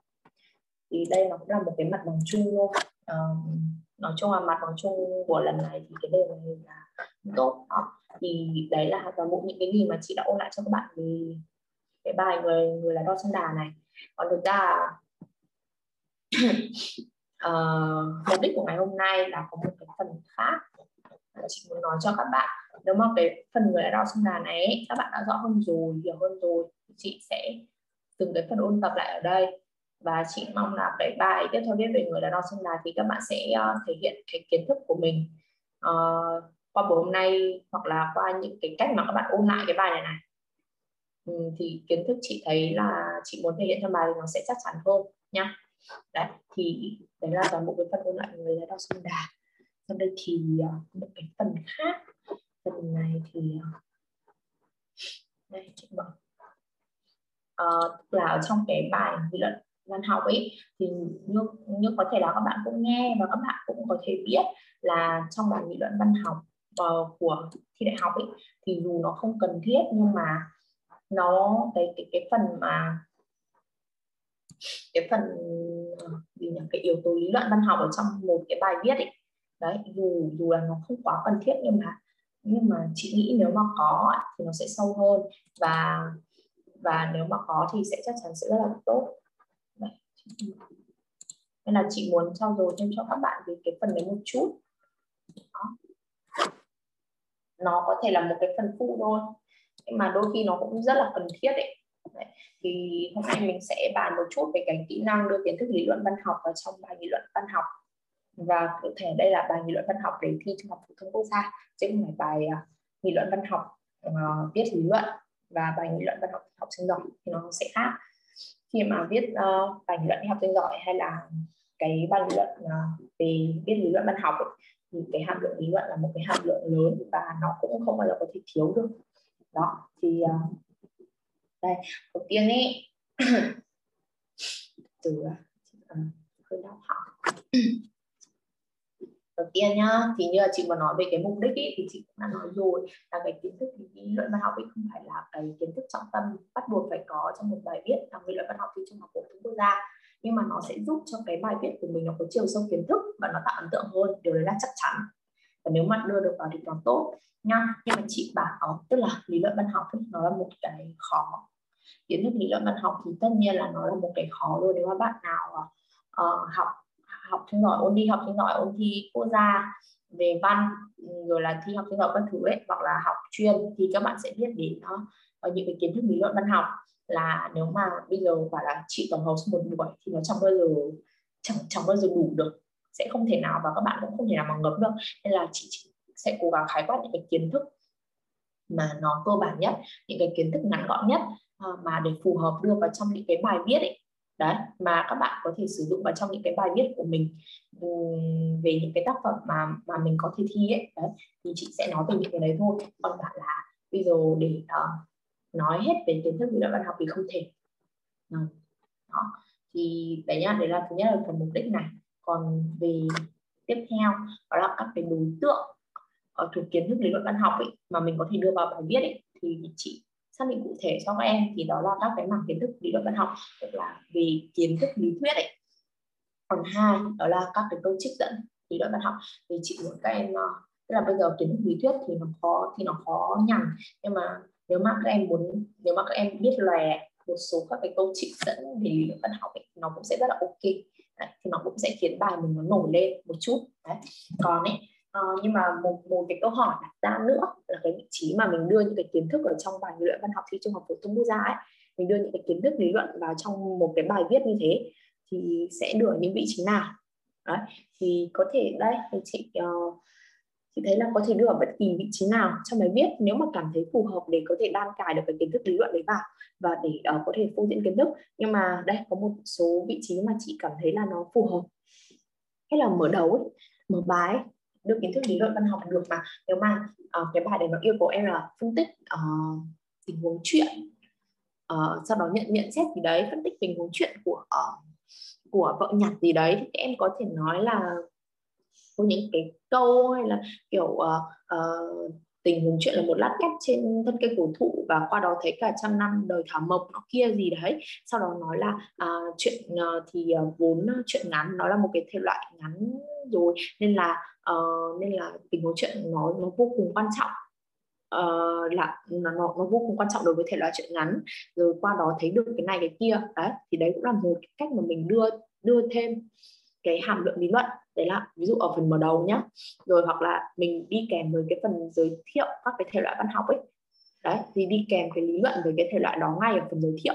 Ví dụ là khi mà cái yêu yêu cầu là phân tích chi tiết đúng không? Mình ờ, mình nêu khái niệm về chi tiết chẳng hạn chi tiết là một cái yếu tố nhỏ trong tác phẩm này. Uh, là một hình ảnh hoặc là một uh, một gì đấy mà tác giả tạo ra để qua đó thể hiện được được cái gì đấy tác giả thì đấy là mình nêu khái niệm nhá. Sau đó mình cũng đi kèm lý luận luôn là uh, uh, thực ra những cái lý luận mà liên quan đến về tình huống hoặc chi tiết ấy, thì các bạn cứ khai thác hết từ khái niệm của chuyện ngắn là được. Tại vì khái niệm tại vì nhá chuyện ngắn ấy là một cái thể loại có dung lượng nhỏ từ vài trang đến vài chục trang. Nên là uh, nó không thể khái quát được hết cuộc đời nhân vật. Nó không thể nào khái quát được hết cuộc đời nhân vật cả mà nó phải cần đến những cái phương tiện để để nó phản ánh thì trong đấy là có chi tiết. Uh, chi tiết thì nó sẽ giúp nó làm nổi hình uh, nó nó làm nổi bật lên được một cái tính cách gì đấy của nhân vật này hoặc là qua đấy nó thể hiện được cái tư tưởng của tác giả. Đấy thì đấy cũng là một cái cách mà mình lồng lý luận vào trong uh, Ờ, cái phần mà đi kèm với phần giới thiệu về thể loại văn học thì mình sẽ kèm lý luận ở đấy luôn. Còn tiếp theo nhá ở trong những cái phần dẫn dắt chuyển ý ấy, là mình chuyển từ ý này sang ý khác ấy, mình cũng có thể cho lý luận vào rồi đến kết bài. Kết bài ok nói lý luận trong kết bài cũng được. Đấy đấy là một số vị trí uh, mà để đưa mà mình có thể chú ý mình có thể đưa kiến thức lý luận và còn nếu mà các bạn biết linh hoạt ấy, thì chỗ nào phù hợp thì đưa. Thôi nhưng mà nhớ là là không được nói nhiều về lý luận ở trong uh, bài luận uh, văn học thi trong thống quốc gia nhé nó sẽ bị loạn văn và đôi khi uh, nó bị xa Đấy. thì thì đây chỉ là uh, cái kiến thức lý luận văn học mà đưa vào bài học thông quốc gia ấy. mình gọi nó là một điểm nhấn chứ nó không phải là một điểm mấu chốt Đấy. bây giờ thì sẽ đến phần kiến thức rồi thì chị sẽ khái quát khái quát một số cái kiến thức tức là nó ở mức căn bản nhất nhá. Một số cái kiến thức lý luận văn học thường gặp. Uhm, nếu mà bạn nào biết rồi thì tốt mà bạn nào chưa biết thì uh, mình có thì mình có thể uh, tham khảo và nghe một chút. Đấy thì uh, thứ nhất là khái quát một số kiến thức lý luận văn học thường gặp này. Thứ nhất đó là về phần đặc trưng văn học. Về kiến thức lý luận văn học à từ từ chị sẽ khái quát vào một lần nhé về cái uh, kiến thức lý luận văn học thường gặp và chị muốn nói hôm nay. Thứ nhất là có đặc trưng văn học này hoặc có đặc trưng thì tất nhiên là là là phải có chức năng này. Ờ, có, có có có chức năng rồi thì à, có các phong cách này. Đấy, thì chị sẽ nói dần dần. Thì uh, cái thứ nhất nhá ở đặc trưng chung của văn học ấy thì nó có đối tượng phản ánh. Là cái này chị cũng thấy khá khá nhiều bạn biết được ở trong trước thời ngày xa khi mà các bạn viết ấy mình cũng biết được là toàn bộ những cái gì ấy. Uh, về đối tượng phản ánh của văn học, đặc trưng về đối tượng phản ánh của văn học thì văn học sẽ phản ánh toàn bộ những cái gì thuộc về hiện thực cuộc sống, bao gồm cả tự nhiên và xã hội. Tất cả những cái gì về hiện thực cuộc sống thì văn học sẽ phản ánh. Nhưng mà tuy nhiên ấy, tuy nhiên ấy, cái đối tượng phản ánh trung tâm của văn học ấy, thì cũng như mình đã biết, đấy là con người. Và những cái hiện thực mang ý nghĩa người hoặc là các cái mối quan hệ mà trong đó con người là trung tâm. Tức là văn học phản ánh hiện thực đời sống, nhưng mà qua đó là lấy con người làm trung tâm cho cái hiện thực phản ánh đấy. Thì đấy là cái đặc trưng về đối tượng. Mà nó phản ánh nhá. Và nhưng mà có một cái nữa nhé nó là nét riêng của con người trong văn học so với con người ở các cái lĩnh vực khác. Thì chị thấy là chị xem xét qua những cái tác phẩm mà mình uh, mà mình có thể thi ấy thì chị thấy cái phần kiến thức này là nó cũng chị thấy nó không áp dụng được. Nên là chị mới ghi chữ bỏ qua ở đây chị sẽ nói sơ nhé nói sơ để các bạn hiểu cái ý này nhé tức là mình có thể so sánh nhá con người trong văn học so so với con người ở ở các cái lĩnh vực khác ấy, để mình có thể thấy ấy. vì nhá nếu mà các như là các lĩnh vực khác này như là uh, vật lý sinh học các thứ này thì sẽ khai quát thì sẽ ờ, khai thác con người ở trong uh, ở trong như kiểu là uh, đi uh, ở trong uh, ở trong cái lĩnh vực họ ấy, như là về uh, vật lý này uh, về uh, về sinh học về cơ thể người này nhưng mà con người ở trong văn học ấy thì nó không như thế. Uh, văn học ấy thì nhà văn ấy ông ấy không nhằm cái mục đích đích đi khám phá về cấu tạo cơ thể người uh, như là sinh học mà hay là chủ yếu mà ông ấy chủ yếu đi khám phá cái thế giới nội tâm tính cách cảm xúc của của con người. Đấy thì cái con người trong văn học ấy nó không phải con người uh, thuộc về vật lý sinh học sinh lý gì đấy mà nó phải là con người thuộc về cảm xúc thuộc về à, tính cách. Đấy thuộc về tâm trạng là khai thác con người theo cái khía cạnh đấy thì đấy là cái nét khác của con người trong văn học. Uhm. so với các cái lĩnh vực khác hoặc là so sánh với cả uh, lĩnh vực uh, đạo đức hay tôn giáo nhé thì con người trong đạo đức hay tôn giáo ấy nó rất là trừu tượng. Nhưng mà còn con người trong văn học thì không. Con người trong văn học cực kỳ sống động và uh, họ sống động họ họ họ có những cái tính cách và cái số phận riêng. Đấy. thì đấy là những cái nét khác của con người trong văn học. Mà cái ý này thì chị thấy nó không áp dụng chị nghĩ đâu không áp dụng cho cái cái tác phẩm nào trong mà mình có thể thi. Nhưng mà nếu mà các bạn cứ linh hoạt thấy phù hợp thì cho vào. Mình nói thêm là còn cái đặc trưng của nội dung phản ánh ấy, thì chỉ thể hiện qua một cụ thôi đó là tình cảm xã hội thẩm mỹ tức là đối, đấy là đối tượng nhá bên trên là đối tượng nhá là văn học phản ánh đối tượng nào nhá. Còn bây giờ thì là văn học phản ánh nội dung nào nó thể hiện qua một cụ uh, ờ, đọc thì nó khó hiểu nhưng mà khi mà chị giải thích ra thì nó sắp dễ hiểu rồi. Đấy nó là tình cảm xã hội thẩm mỹ. Thứ nhất này nhìn vào chữ tình cảm này. Hiểu luôn chị ghi ở đây thì nó là cái hiện thực uh, phải cái cái hiện thực mà văn học phản ánh ấy, nó phải uh, được phản ánh thông qua tình cảm thông qua tình cảm cảm xúc uh, của nhà văn ấy Đấy, tức là nhà văn học hiện uh, tức là văn học phản ánh hiện thực nhưng mà không phản ánh uh, nhưng mà cái sự phản ánh của văn học ấy không phải là phản ánh một cách khô khan hay là khách quan mà luôn đi qua cái tình cảm cảm xúc mãnh liệt của nhà văn ấy đấy thì đấy là tình cảm. Là hay là nó nói cái khác ấy, thì văn học không chỉ thì văn học uh, là hình ảnh chủ quan của thế giới khách quan hình ảnh chủ quan đây là là của tác giả đấy. Và bởi vậy nên là nội dung được ghi lại trong văn học ấy trước hết phải là một thế giới tình cảm cảm xúc. Nó không phải là một cái sự uh, sao nó không phải cái sự sao chép thế giới như kiểu là uh, viết sử là chụp ảnh ấy đấy nó không không thể sao chép thế giới một cách khô cứng như thế được. Mà nó không thể là kể lại hiện thực kể lại sự kiện như là lịch sử mà cái hiện thực mà văn học phản ánh là nó phải đi qua một cái màu màu nóng của tác giả rồi thì là cái cụm tình cảm nhá. Tách tiếp này cụm xã hội này. Cụm xã hội này thì mình sẽ thấy được gì? Đó là cái tình cảm đấy cái cái cái tình cảm mà tác giả à, uh, phản ánh cái hiện thực ấy. Đấy, thì nó phải có tính khái quát cao cho xã hội. Uh, thì tình cảm cảm xúc được ghi lại trong văn học ấy. Bao giờ uh, bao giờ cũng phải khởi phát từ một người, một cá nhân, một tác giả nhất định, nhưng nó lại không phải là tình cảm hoàn toàn mang màu sắc cá nhân, mà nó là tình cảm xã hội. Nghĩa là dùng tình cảm cảm xúc ấy gắn với một con người cụ thể nào, nảy sinh từ một hoàn cảnh, một bi kịch cụ thể nào, nhưng nó chỉ có ý nghĩa khi nó khái quát được tình cảm cảm xúc cho một lớp người, một loại người nào đó. Đấy thôi, đấy, thì là xã hội. Cái này thì các bạn, chị em, các bạn cũng hiểu được. Cái tính khác để khái quát cao cho xã hội này này chính là chỗ nào tức là cái sự ca ngợi ví dụ nhá mình áp dụng được vào chỗ nào? Như là cái chị vừa nói là Nguyễn Tân uh, ca ngợi những người lao động đúng không? Nguyễn Tân ca ngợi những người lao động ông ông không đặt tên ông không đặt tên uh, cho những người lao động đấy. Tình cảm của ông dành cho những là người lao động đấy là cả một lớp người chứ phải riêng cho người lấy đo rồi là thị không gọi là thị ấy thị không có tên ấy là khái quát cho một cái số phận chung ấy uh, của những người nông dân thời đấy như nào? Đấy đấy thì đấy là cái cách áp dụng nhá. Chị đang gợi cho các bạn một cái ví dụ cụ thể đấy các bạn có thể áp dụng vào trong cái bài viết những cái bài mà các bạn có thể viết à rồi người đàn, đàn bà làm trai nữa. Đấy. Ừ, cái cái tình cảm của ông ấy người đàn bà làm trai nó có một cái tính khái quát rất là cao nó, nó không phải chỉ dành riêng cho người đàn bà đấy đâu. Nó là người đàn bà, người đàn ông hay đứa con gái các thứ thì nó là một cái tình cảm vô cùng khái quát của Nguyễn Minh Châu. Chứ nó không phải là một cái tình cảm cá nhân dành cho một riêng ai cả. Thì đấy là cái cụ tiếp theo là cụm xã hội. Còn cụm thẩm mỹ này. Mình suy ra tiếp thôi. Là tình cảm đấy nhá. Đầu tiên là phải có tình cảm này. Thứ hai này, tình cảm đấy phải khái quát này.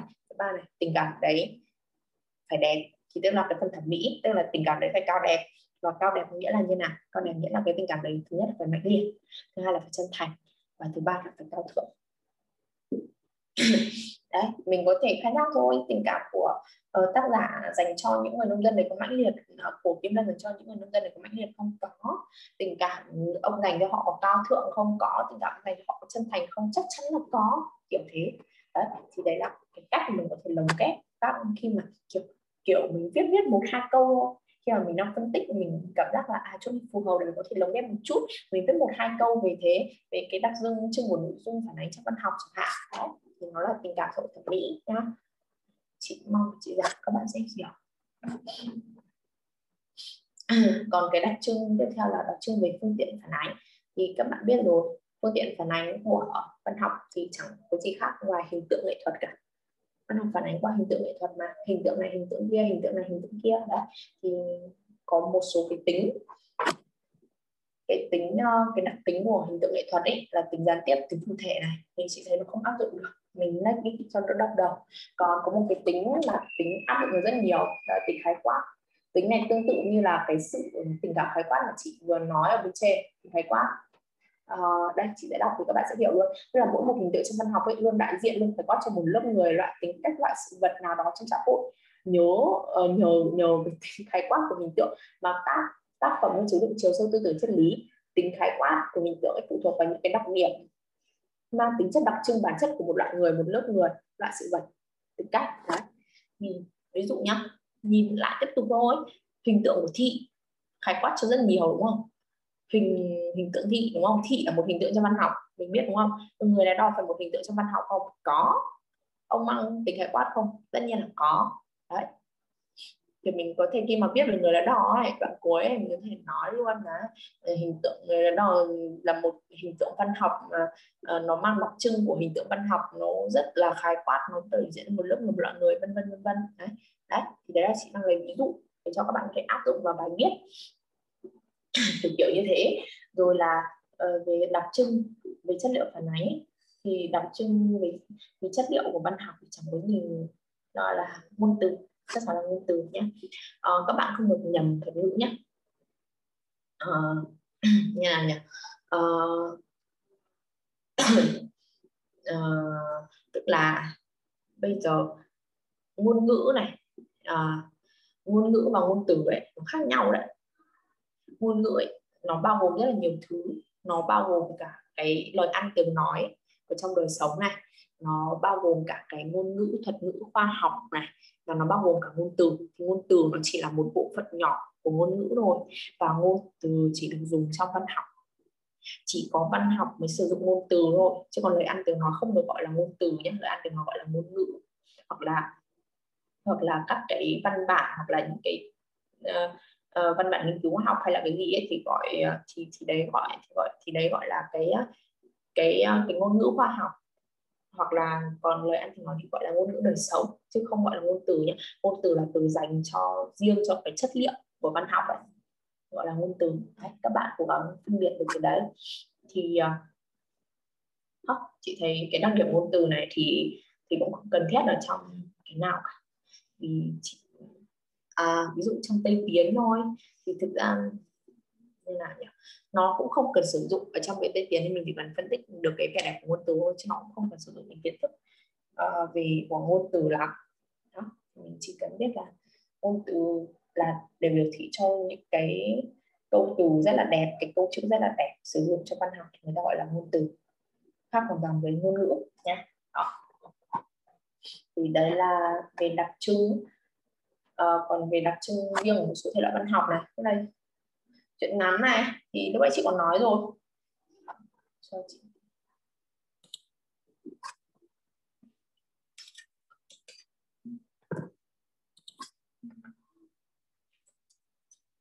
Này mới đúng. Này mới đúng. Là chuyện ngắn nhá. Phần lý luận về chuyện ngắn này là mình có thể lý luận được như nào. Thì thứ nhất nhá khái niệm này là một thể loại thuộc phân thức tự sự có dung lượng nhỏ, từ vài trang đến vài chục trang và được viết bằng văn xuôi. Thường có câu chuyện xoay xung quanh một nhân vật chính, thông qua đó giúp tác giả phản ánh được hiện thực và thể hiện được tư tưởng của mình.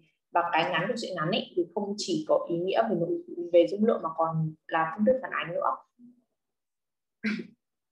Khác với tiểu thuyết thì thường bao quát cả một mảng hiện thực rộng lớn với một hệ thống nhân vật đối sộ và cùng lúc phản ánh được nhiều vấn đề của đời sống ấy thì chuyện ngắn ấy nó thường chỉ phản ánh được một mảng hiện thực thôi nó không thể phản ánh được toàn bộ cái hiện thực. Ví dụ như là cái tiểu thuyết số đỏ của vũ trọng phụng ấy nó là phản ánh cả một cái xã hội thượng lưu thành thị lúc bấy giờ ấy là cả một cái mạng rất là rộng lớn ấy. Nhưng mà uh, chuyện ngắn thì không chuyện ngắn không chuyện ngắn không thể làm thế. Đấy thì thì nó chỉ phản ánh được một mảng hiện thực thôi nhỏ như là một lát cắt của đời sống và tập trung vào một vài vấn đề nhưng mà ý nghĩa và tầm tư tưởng của nó ấy, thì đôi khi không kém bất cứ một cuốn tiểu thuyết nào. Đây thì bây giờ nhá chị sẽ ví dụ để mình sử dụng cái phần lý luận này như nào trong cái bài học ví dụ như là lúc ấy chị hình như chị cũng đã ví dụ ở đấy. Khi mà nói về chi tiết chẳng hạn thì em cũng có thể nói là à chuyện mà nó có dung lượng ngắn nó là nó không chỉ ngắn về dung lượng mà còn ngắn về phương thức phản ánh. Thế thì vậy thì bây giờ nếu mà uh, không có chi tiết để từ đó là phát lên được nhiều ý mà tác giả muốn nói là, là không có chi tiết để tác giả truyền tải đồng thời được nhiều ý ấy thì làm sao mà chuyện ngắn có thể ờ, kham được hết ừ, hết tư tưởng ừ, ở trong một cái dung lượng ngắn như thế? Làm sao có thể như thế được? Đấy thì mình khai thác từ cái đặc trưng riêng của chuyện ngắn này này để mình ờ, để để để mình nói về cái phần lý luận của ờ, của chi tiết hoặc là của tình huống chuyện kiểu kiểu thế. Đó được chưa? Thì tình huống chuyện ở trong uh, chiếc người dạng có này vợ nhặt cũng có này chi tiết thì um, vợ chồng là phủ vợ nhặt chưa từ ngày xa đấy nhiều. Mình có thể lồng ghép được uh, phần uh, lý luận của chuyện ngắn vào là khá là khá nhiều chị thấy thế đấy để về chuyện ngắn nhá. Về thơ ấy cần nhớ thơ thì tất nhiên chuyện ngắn thì nó sẽ nhiều đặc trưng hơn nữa nhưng mà đấy là cái đặc đây là, đây là những cái đặc trưng mà mình có thể nói được ấy. Trong bài viết ấy. còn vì thơ nhé cái đặc trưng lớn nhất chỉ cần nói là tình cảm cảm xúc thôi. Chẳng cần nhớ các cái đặc trưng khác đâu. Nhớ nhất là tình cảm cảm xúc thôi.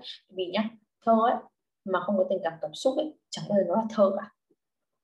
Chuyện ngắn thì có thể không. Tức là cái nào văn học thì vốn đã cần tình cảm cảm xúc rồi. Nhưng mà ví dụ chuyện ngắn thì nó có thể ít hơn tiểu thuyết có thể ít hơn vì bút có thể ít hơn. Nhưng mà thơ ấy, thì tình cảm cảm xúc là một cái yếu tố đặt lên hàng đầu. Mình mình mình có thể nói thế. Và cái này mình có thể sử dụng ở trong bài sóng. Kiến thức này mình có thể sử dụng trong bài sóng chẳng hạn. Là uh, uh, vì yếu tố um, sống còn của thơ là tình cảm cảm xúc. Vậy nên là điều dễ hiểu khi mà thấy tình cảm cảm xúc của xuân quỳnh được thể hiện trong bài đấy nó vô cùng mãnh liệt đấy kiểu kiểu thế. Ờ, vì đấy là một cái yếu tố không thể thiếu của thơ. Ờ, vì vì nếu mà thơ không có tình cảm xúc thì sẽ không còn là thơ nữa vậy nên là uh, và uh, sóng cũng chính là một cái minh chứng tiêu biểu cho cái đặc trưng đấy của thơ khi mà nó là một cái tình cảm vô cùng mãnh liệt vô cùng uh, vô, vô cùng mãnh liệt sụp sôi của một người phụ nữ đang yêu thông qua sóng. Đó. thì kiểu thế là mình đã có thể được cái kiến thức lý luận vừa rồi đúng không? Đó thì kiện khiến nó biết ok hơn. Còn chức năng của văn học. Thì uh, chị nghĩ là sẽ nói được kiểu chức năng thẩm mỹ chức năng nhận thức chức năng giáo dục ấy. Uh, các bạn um, có nhớ cái phần mà mà phùng ở trong cái thuyền ngày xa nhìn nhìn thấy cái khoảnh khắc uh, trời cho đắt khi mà chụp được cái khoảnh khắc đắt trời cho đấy thì anh cảm giác như là uh, trong gần trong tâm hồn ấy thì đấy cũng là một chức năng của văn học đấy. Khi mà các bạn phân tích cái đấy thì các bạn nhiều đá lý luận về chỗ đấy nhá. Đấy. À quên nhầm đó là chức năng để sức mạnh của nghệ thuật. Chứ nó không hẳn là chức năng của văn học thì mình lái sang là chức là là sức mạnh của nghệ thuật là chức năng của nghệ thuật ấy.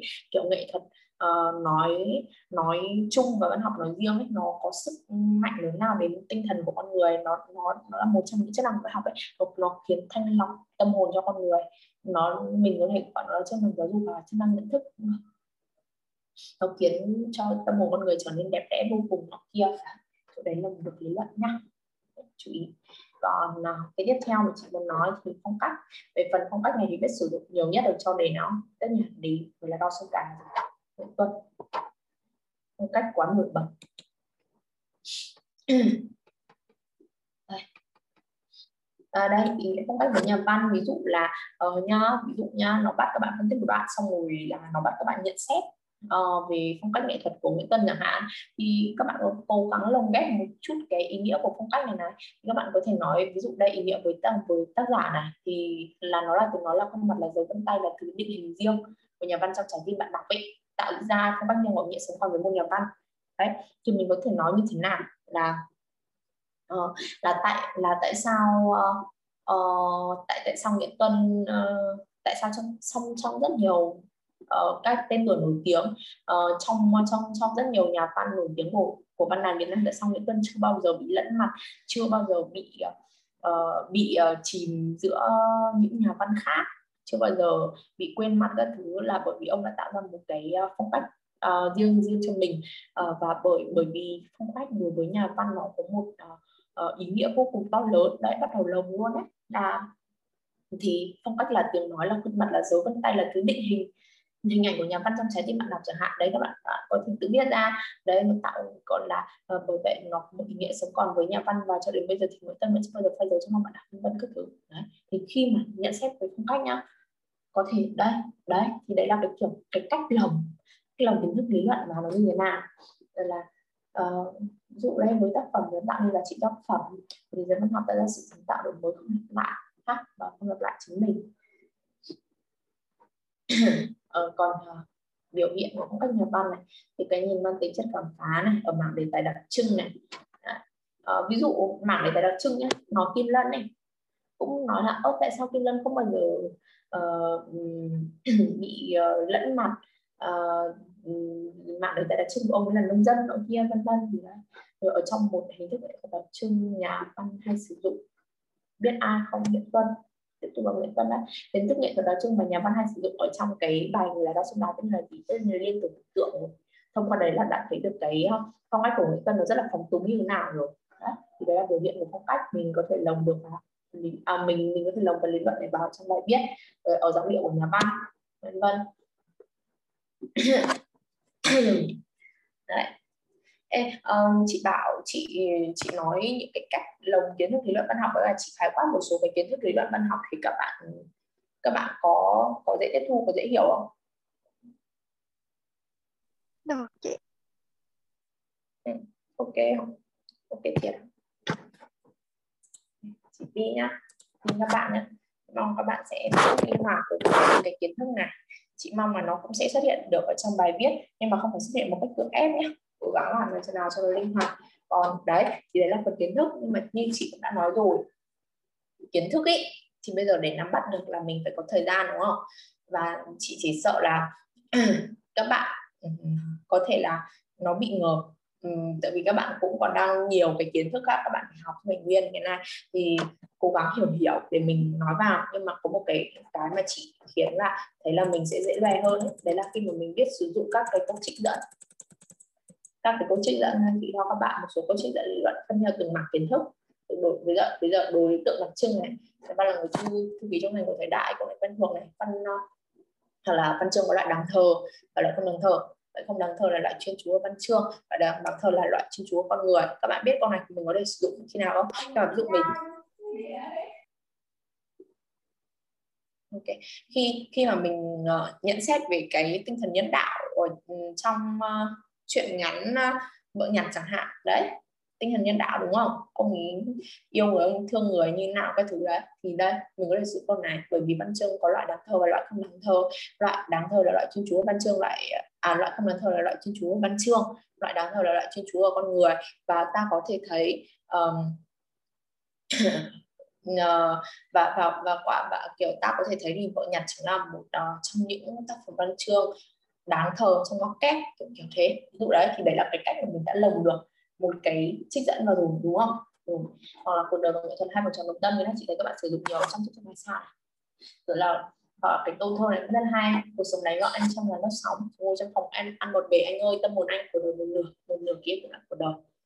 Và hỏi là ờ, khi mà kiểu mình phân tích cái chỗ nào mà tác giả làm nổi bật hiện thực cuộc sống ấy thì mình có thể cho vào cho cái câu này vào kiểu khi mà nói về Kim Lân làm nổi bật cái hiện thực cuộc sống nghèo khó này Nguyễn Minh Châu làm nổi bật cái hiện thực cuộc sống còn nhiều khó khăn khi mà người đã ở trong thời bình này kiểu thấy các nhà văn bám sát hiện thực đời sống ấy. Đấy thì mình lồng những cái câu này vào. Được nhá. Còn chức năng này. Ờ, cố gắng văn chương thì, thì, thì khí giới thanh cao và đắc lực mà chúng ta có vừa để tố cáo và thay đổi một thế giới sáng đối tàn ác và làm cho lòng người thêm trong sạch và phong phú hơn với Thạch Lam. Cố gắng cho vào đâu. Ờ, uh, trong cái chỗ mà phùng thấy trong gần trong tâm hồn cũng được. Hoặc là đây này. Uh, một tác phẩm thật giá trị phải vượt lên trên tất cả bờ cõi và giới hạn. Phải là một tác phẩm chung cho loài người. Nó phải chứa đựng một cái gì đấy lớn lao mạnh mẽ vừa đau đớn lại vừa phấn khởi. Nó ca tụng lòng thương tính bác ái sự công bình. Nó làm cho người gần người hơn uh, làm cho người gần người hơn nhé chỗ này rất là hợp cho cái chỗ mà mình nói về uh, uh, cái sự uh, kiêu mà khi mà bà bà cụ từ kiêu mang thị rồi chàng kiêu mang thị ấy, kiểu mình nói về cái tình người trong hội nhạc ấy. Đấy. kiểu thế. Rồi là văn học làm cho con người thêm phong phú tạo khả năng cho người lớn lên hiểu hiểu được con người nhiều hơn vân vân. Đấy chị đang nói một số cái cách áp dụng. Đây này hoặc là đây chị bảo trong cái câu này này chị có mở hoặc là trong câu này có thể sử dụng làm nhiều câu lẻ. Chứ một câu giải này bắt chúng mày nhớ thì cũng khó đúng không? Chỉ cần nhớ những câu lẻ thôi. Như kiểu là đây một tác phẩm thật giá trị phải vượt lên trên tất cả cả bậc cõi và giới hạn phải là một tác phẩm chung cho loài người. Đấy, mình có thể nói thế. Đấy là thành được một câu rồi chứ không cần cả câu này đâu.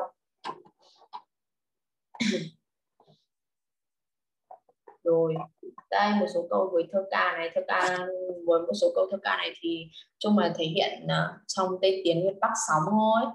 Uh, đâu nhỉ? Từ từ đây. Đây dụ như là tố hữu này mình sử dụng chính cái câu của tố hữu nói nhá để dùng cho việt bắc của ông ấy nhá thì nó sẽ mang sức nặng rất là lớn ý. Đấy kiểu kiểu như là ông nói được như như thế này và ông đã biết được như thế. Ấy. này này mỗi khi có gì chất chứa trong lòng không nói ra không chịu được thì lại cần đến thơ. Thì mình nói là ông hút cái nỗi nhiều chất chứa trong lòng đối với người dân Việt Bắc đúng không? Người dân Tây Bắc đúng không? Đấy. Nhưng ông ấy thì ông đã sử dụng ông dạy dạy ấy vào trong và ông đã giải tỏa vào trong thơ như thế nào. Đấy. khi mà viết nhá uh, sử dụng được chính cái câu cái câu của tác giả đấy thì cho tác phẩm đấy thì rất là ok luôn đấy đó. Đây là một một cái gợi ý một một cái câu mà các bạn có thể chú ý để sử dụng ở trong Việt Bắc, khi mà nói về tình cảm cảm xúc trong Việt Bắc, rồi là thơ là tiếng lòng hợp cho sóng quá hợp, nó là một người phụ nữ. Người thơ là tâm hồn, hợp cho sóng như thế. Rồi, còn sang đến chuyện ngắn. Đấy, chuyện ngắn này thì chắc không được giải thích, dễ hiểu. Tình huống chuyện này, chi tiết này, chị phân ra đây rồi. Tình huống chuyện này, tình huống chuyện, tình huống chuyện, chi tiết chi tiết. Đấy, ờ, về trong chuyện ngắn ấy, có chỗ nào mình có thể phân tích về tình huống hay là ờ, nói về chi tiết ấy? Đấy thì cho vào thì dễ hiểu hơn. Còn đến phong cách nhà văn này. Thực ra là viết để nào mà nói về phong cách nhà văn thì cũng có hết. Nói chung sử dụng hết nhưng mà ý chị đang muốn nổi bật ấy thì là của Nguyễn Tuân thôi. Các bạn có thể xem rồi cho vào là người không thì không nên có cái tôi nhưng làm thơ thì không thể thiếu cái tôi ấy. Ờ, giống như cái đề mà hôm mà phân tích hình tượng cái tôi tác giả trong người người đã ra sông đá chị đã nói cho các bạn câu này rồi này. Cái cách mà các bạn đưa vào. Ờ, tư tưởng trong văn học tư tưởng gì? Tư tưởng nhân đạo. Đó à, nhà văn phải là nhà nhân đạo trong cốt tủy này phân tích tư tưởng nhân đạo của nhà của của cái tác phẩm nói đấy thì cho vào. Rồi à, đây này hoặc là chị thấy cái câu này hợp để dùng kết bài để chị cho chúng mày là tác phẩm chân chính không bao giờ kết thúc ở trong cuối không bao giờ hết khả năng kể chuyện khi câu chuyện à, và nhân vật đã kết thúc tác phẩm nhập vào tâm hồn và ý thức của bạn đọc. Tiếp tục sống hành động như một lực lượng sống nội tâm uh, chấm và và tôi tin rằng tác phẩm chấm chấm chấm tác phẩm nào đấy thay thay tên vào và tôi tin rằng tác phẩm chấm chấm là một tác phẩm uh, chân chính như thế kiểu kiểu thế đấy, mình sử dụng câu này sau đó là mình thêm một câu nữa vào là mình đã xong được cái bài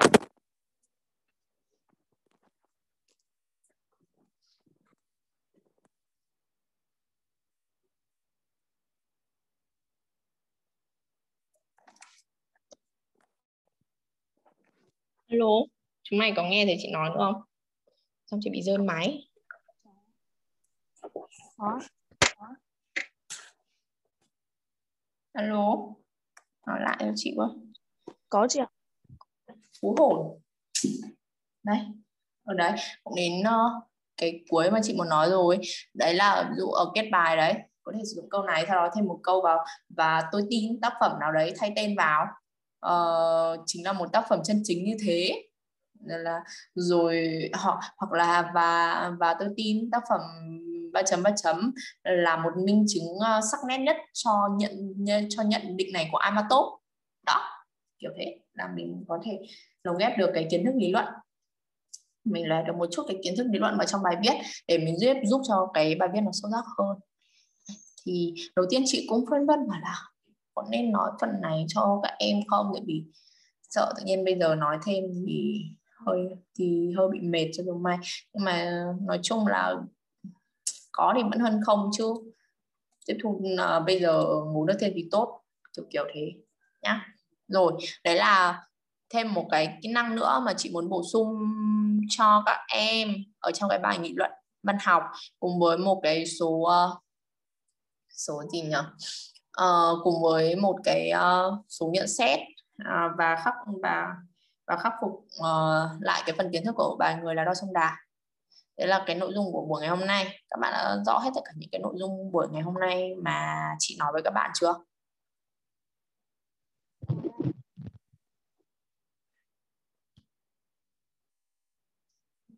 Rồi ừ. rồi có ai còn thắc mắc gì không? À với cả chị bảo còn một cái nữa cái mà đề đề hôm năm tháng 6 ấy mà các bạn thắc mắc ấy xong các bạn mà khó làm ấy thì công nhận là um, cái đề đấy ở trong cái câu 200 chữ ấy chị nghĩ là các bạn đều bị lan tăn ở cái câu 200 chữ là văn hóa giá giá trị của văn à, ý nghĩa của văn hóa trong việc hình thành giá trị của mỗi người đúng không? Thì uh, cái đề bài nó không được rõ ràng. Tức là khi mà các bạn đọc cái bài cái văn bản đoạn trích bên trên ấy thì các bạn sẽ thấy là là nó chỉ chủ yếu nói về văn hóa cá nhân thôi nhưng mà bây giờ thì nó lại không nói rõ là văn hóa cá nhân giá trị văn hóa cá nhân. Thế là uh, thế là các bạn sẽ bị hoang mang. Nhưng mà thực ra là nếu mà tinh ý nhận ra ấy nó là dựa vào dựa dựa vào cái đoạn trích bên trên từ đó viết về các thứ vân vân ấy. Đấy thì đoạn trích bên đấy là là nó chỉ nói một cái câu rất ngắn về văn hóa chung sau đó là nó chỉ đi triển khai về văn văn hóa cá nhân ý nếu mà mọi người tinh ý thì mọi người có thể nhận ra là cái bài đấy là mình phải viết về văn hóa cá nhân chứ không phải là về văn hóa chung hay văn hóa dân tộc hay là gì gì đấy. Nhưng mà uh, một phần cũng do cái đề nữa.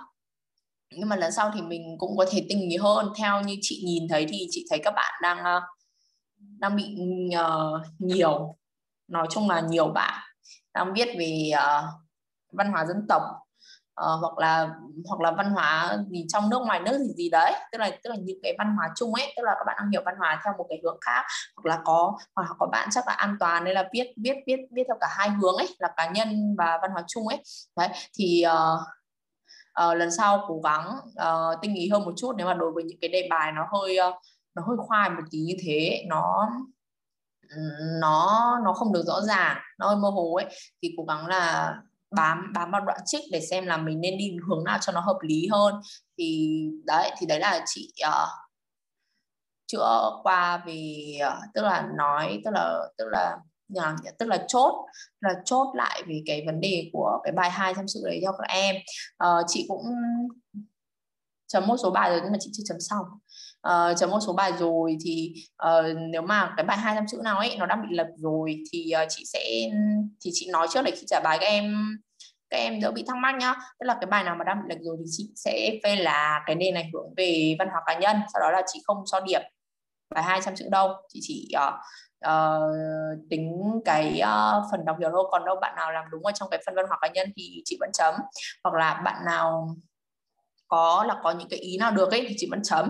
Còn nếu mà chị thấy lệch rồi thì chị uh, sẽ không cho điểm bài đấy đâu. Nên là đến lúc mà chị trả bài ấy, thì kiểu các bạn đỡ thắc mắc ấy. Đấy. Thì đấy là chị giải đáp cho các bạn uh, một chút cái thắc mắc về cái đề ngày uh, mùng 5 tháng 6 còn cụ thể như thế nào thì chị sẽ trả bài chữa cho các bạn nhá. Rồi có gì thì trao đổi lại với chị. Ok chưa?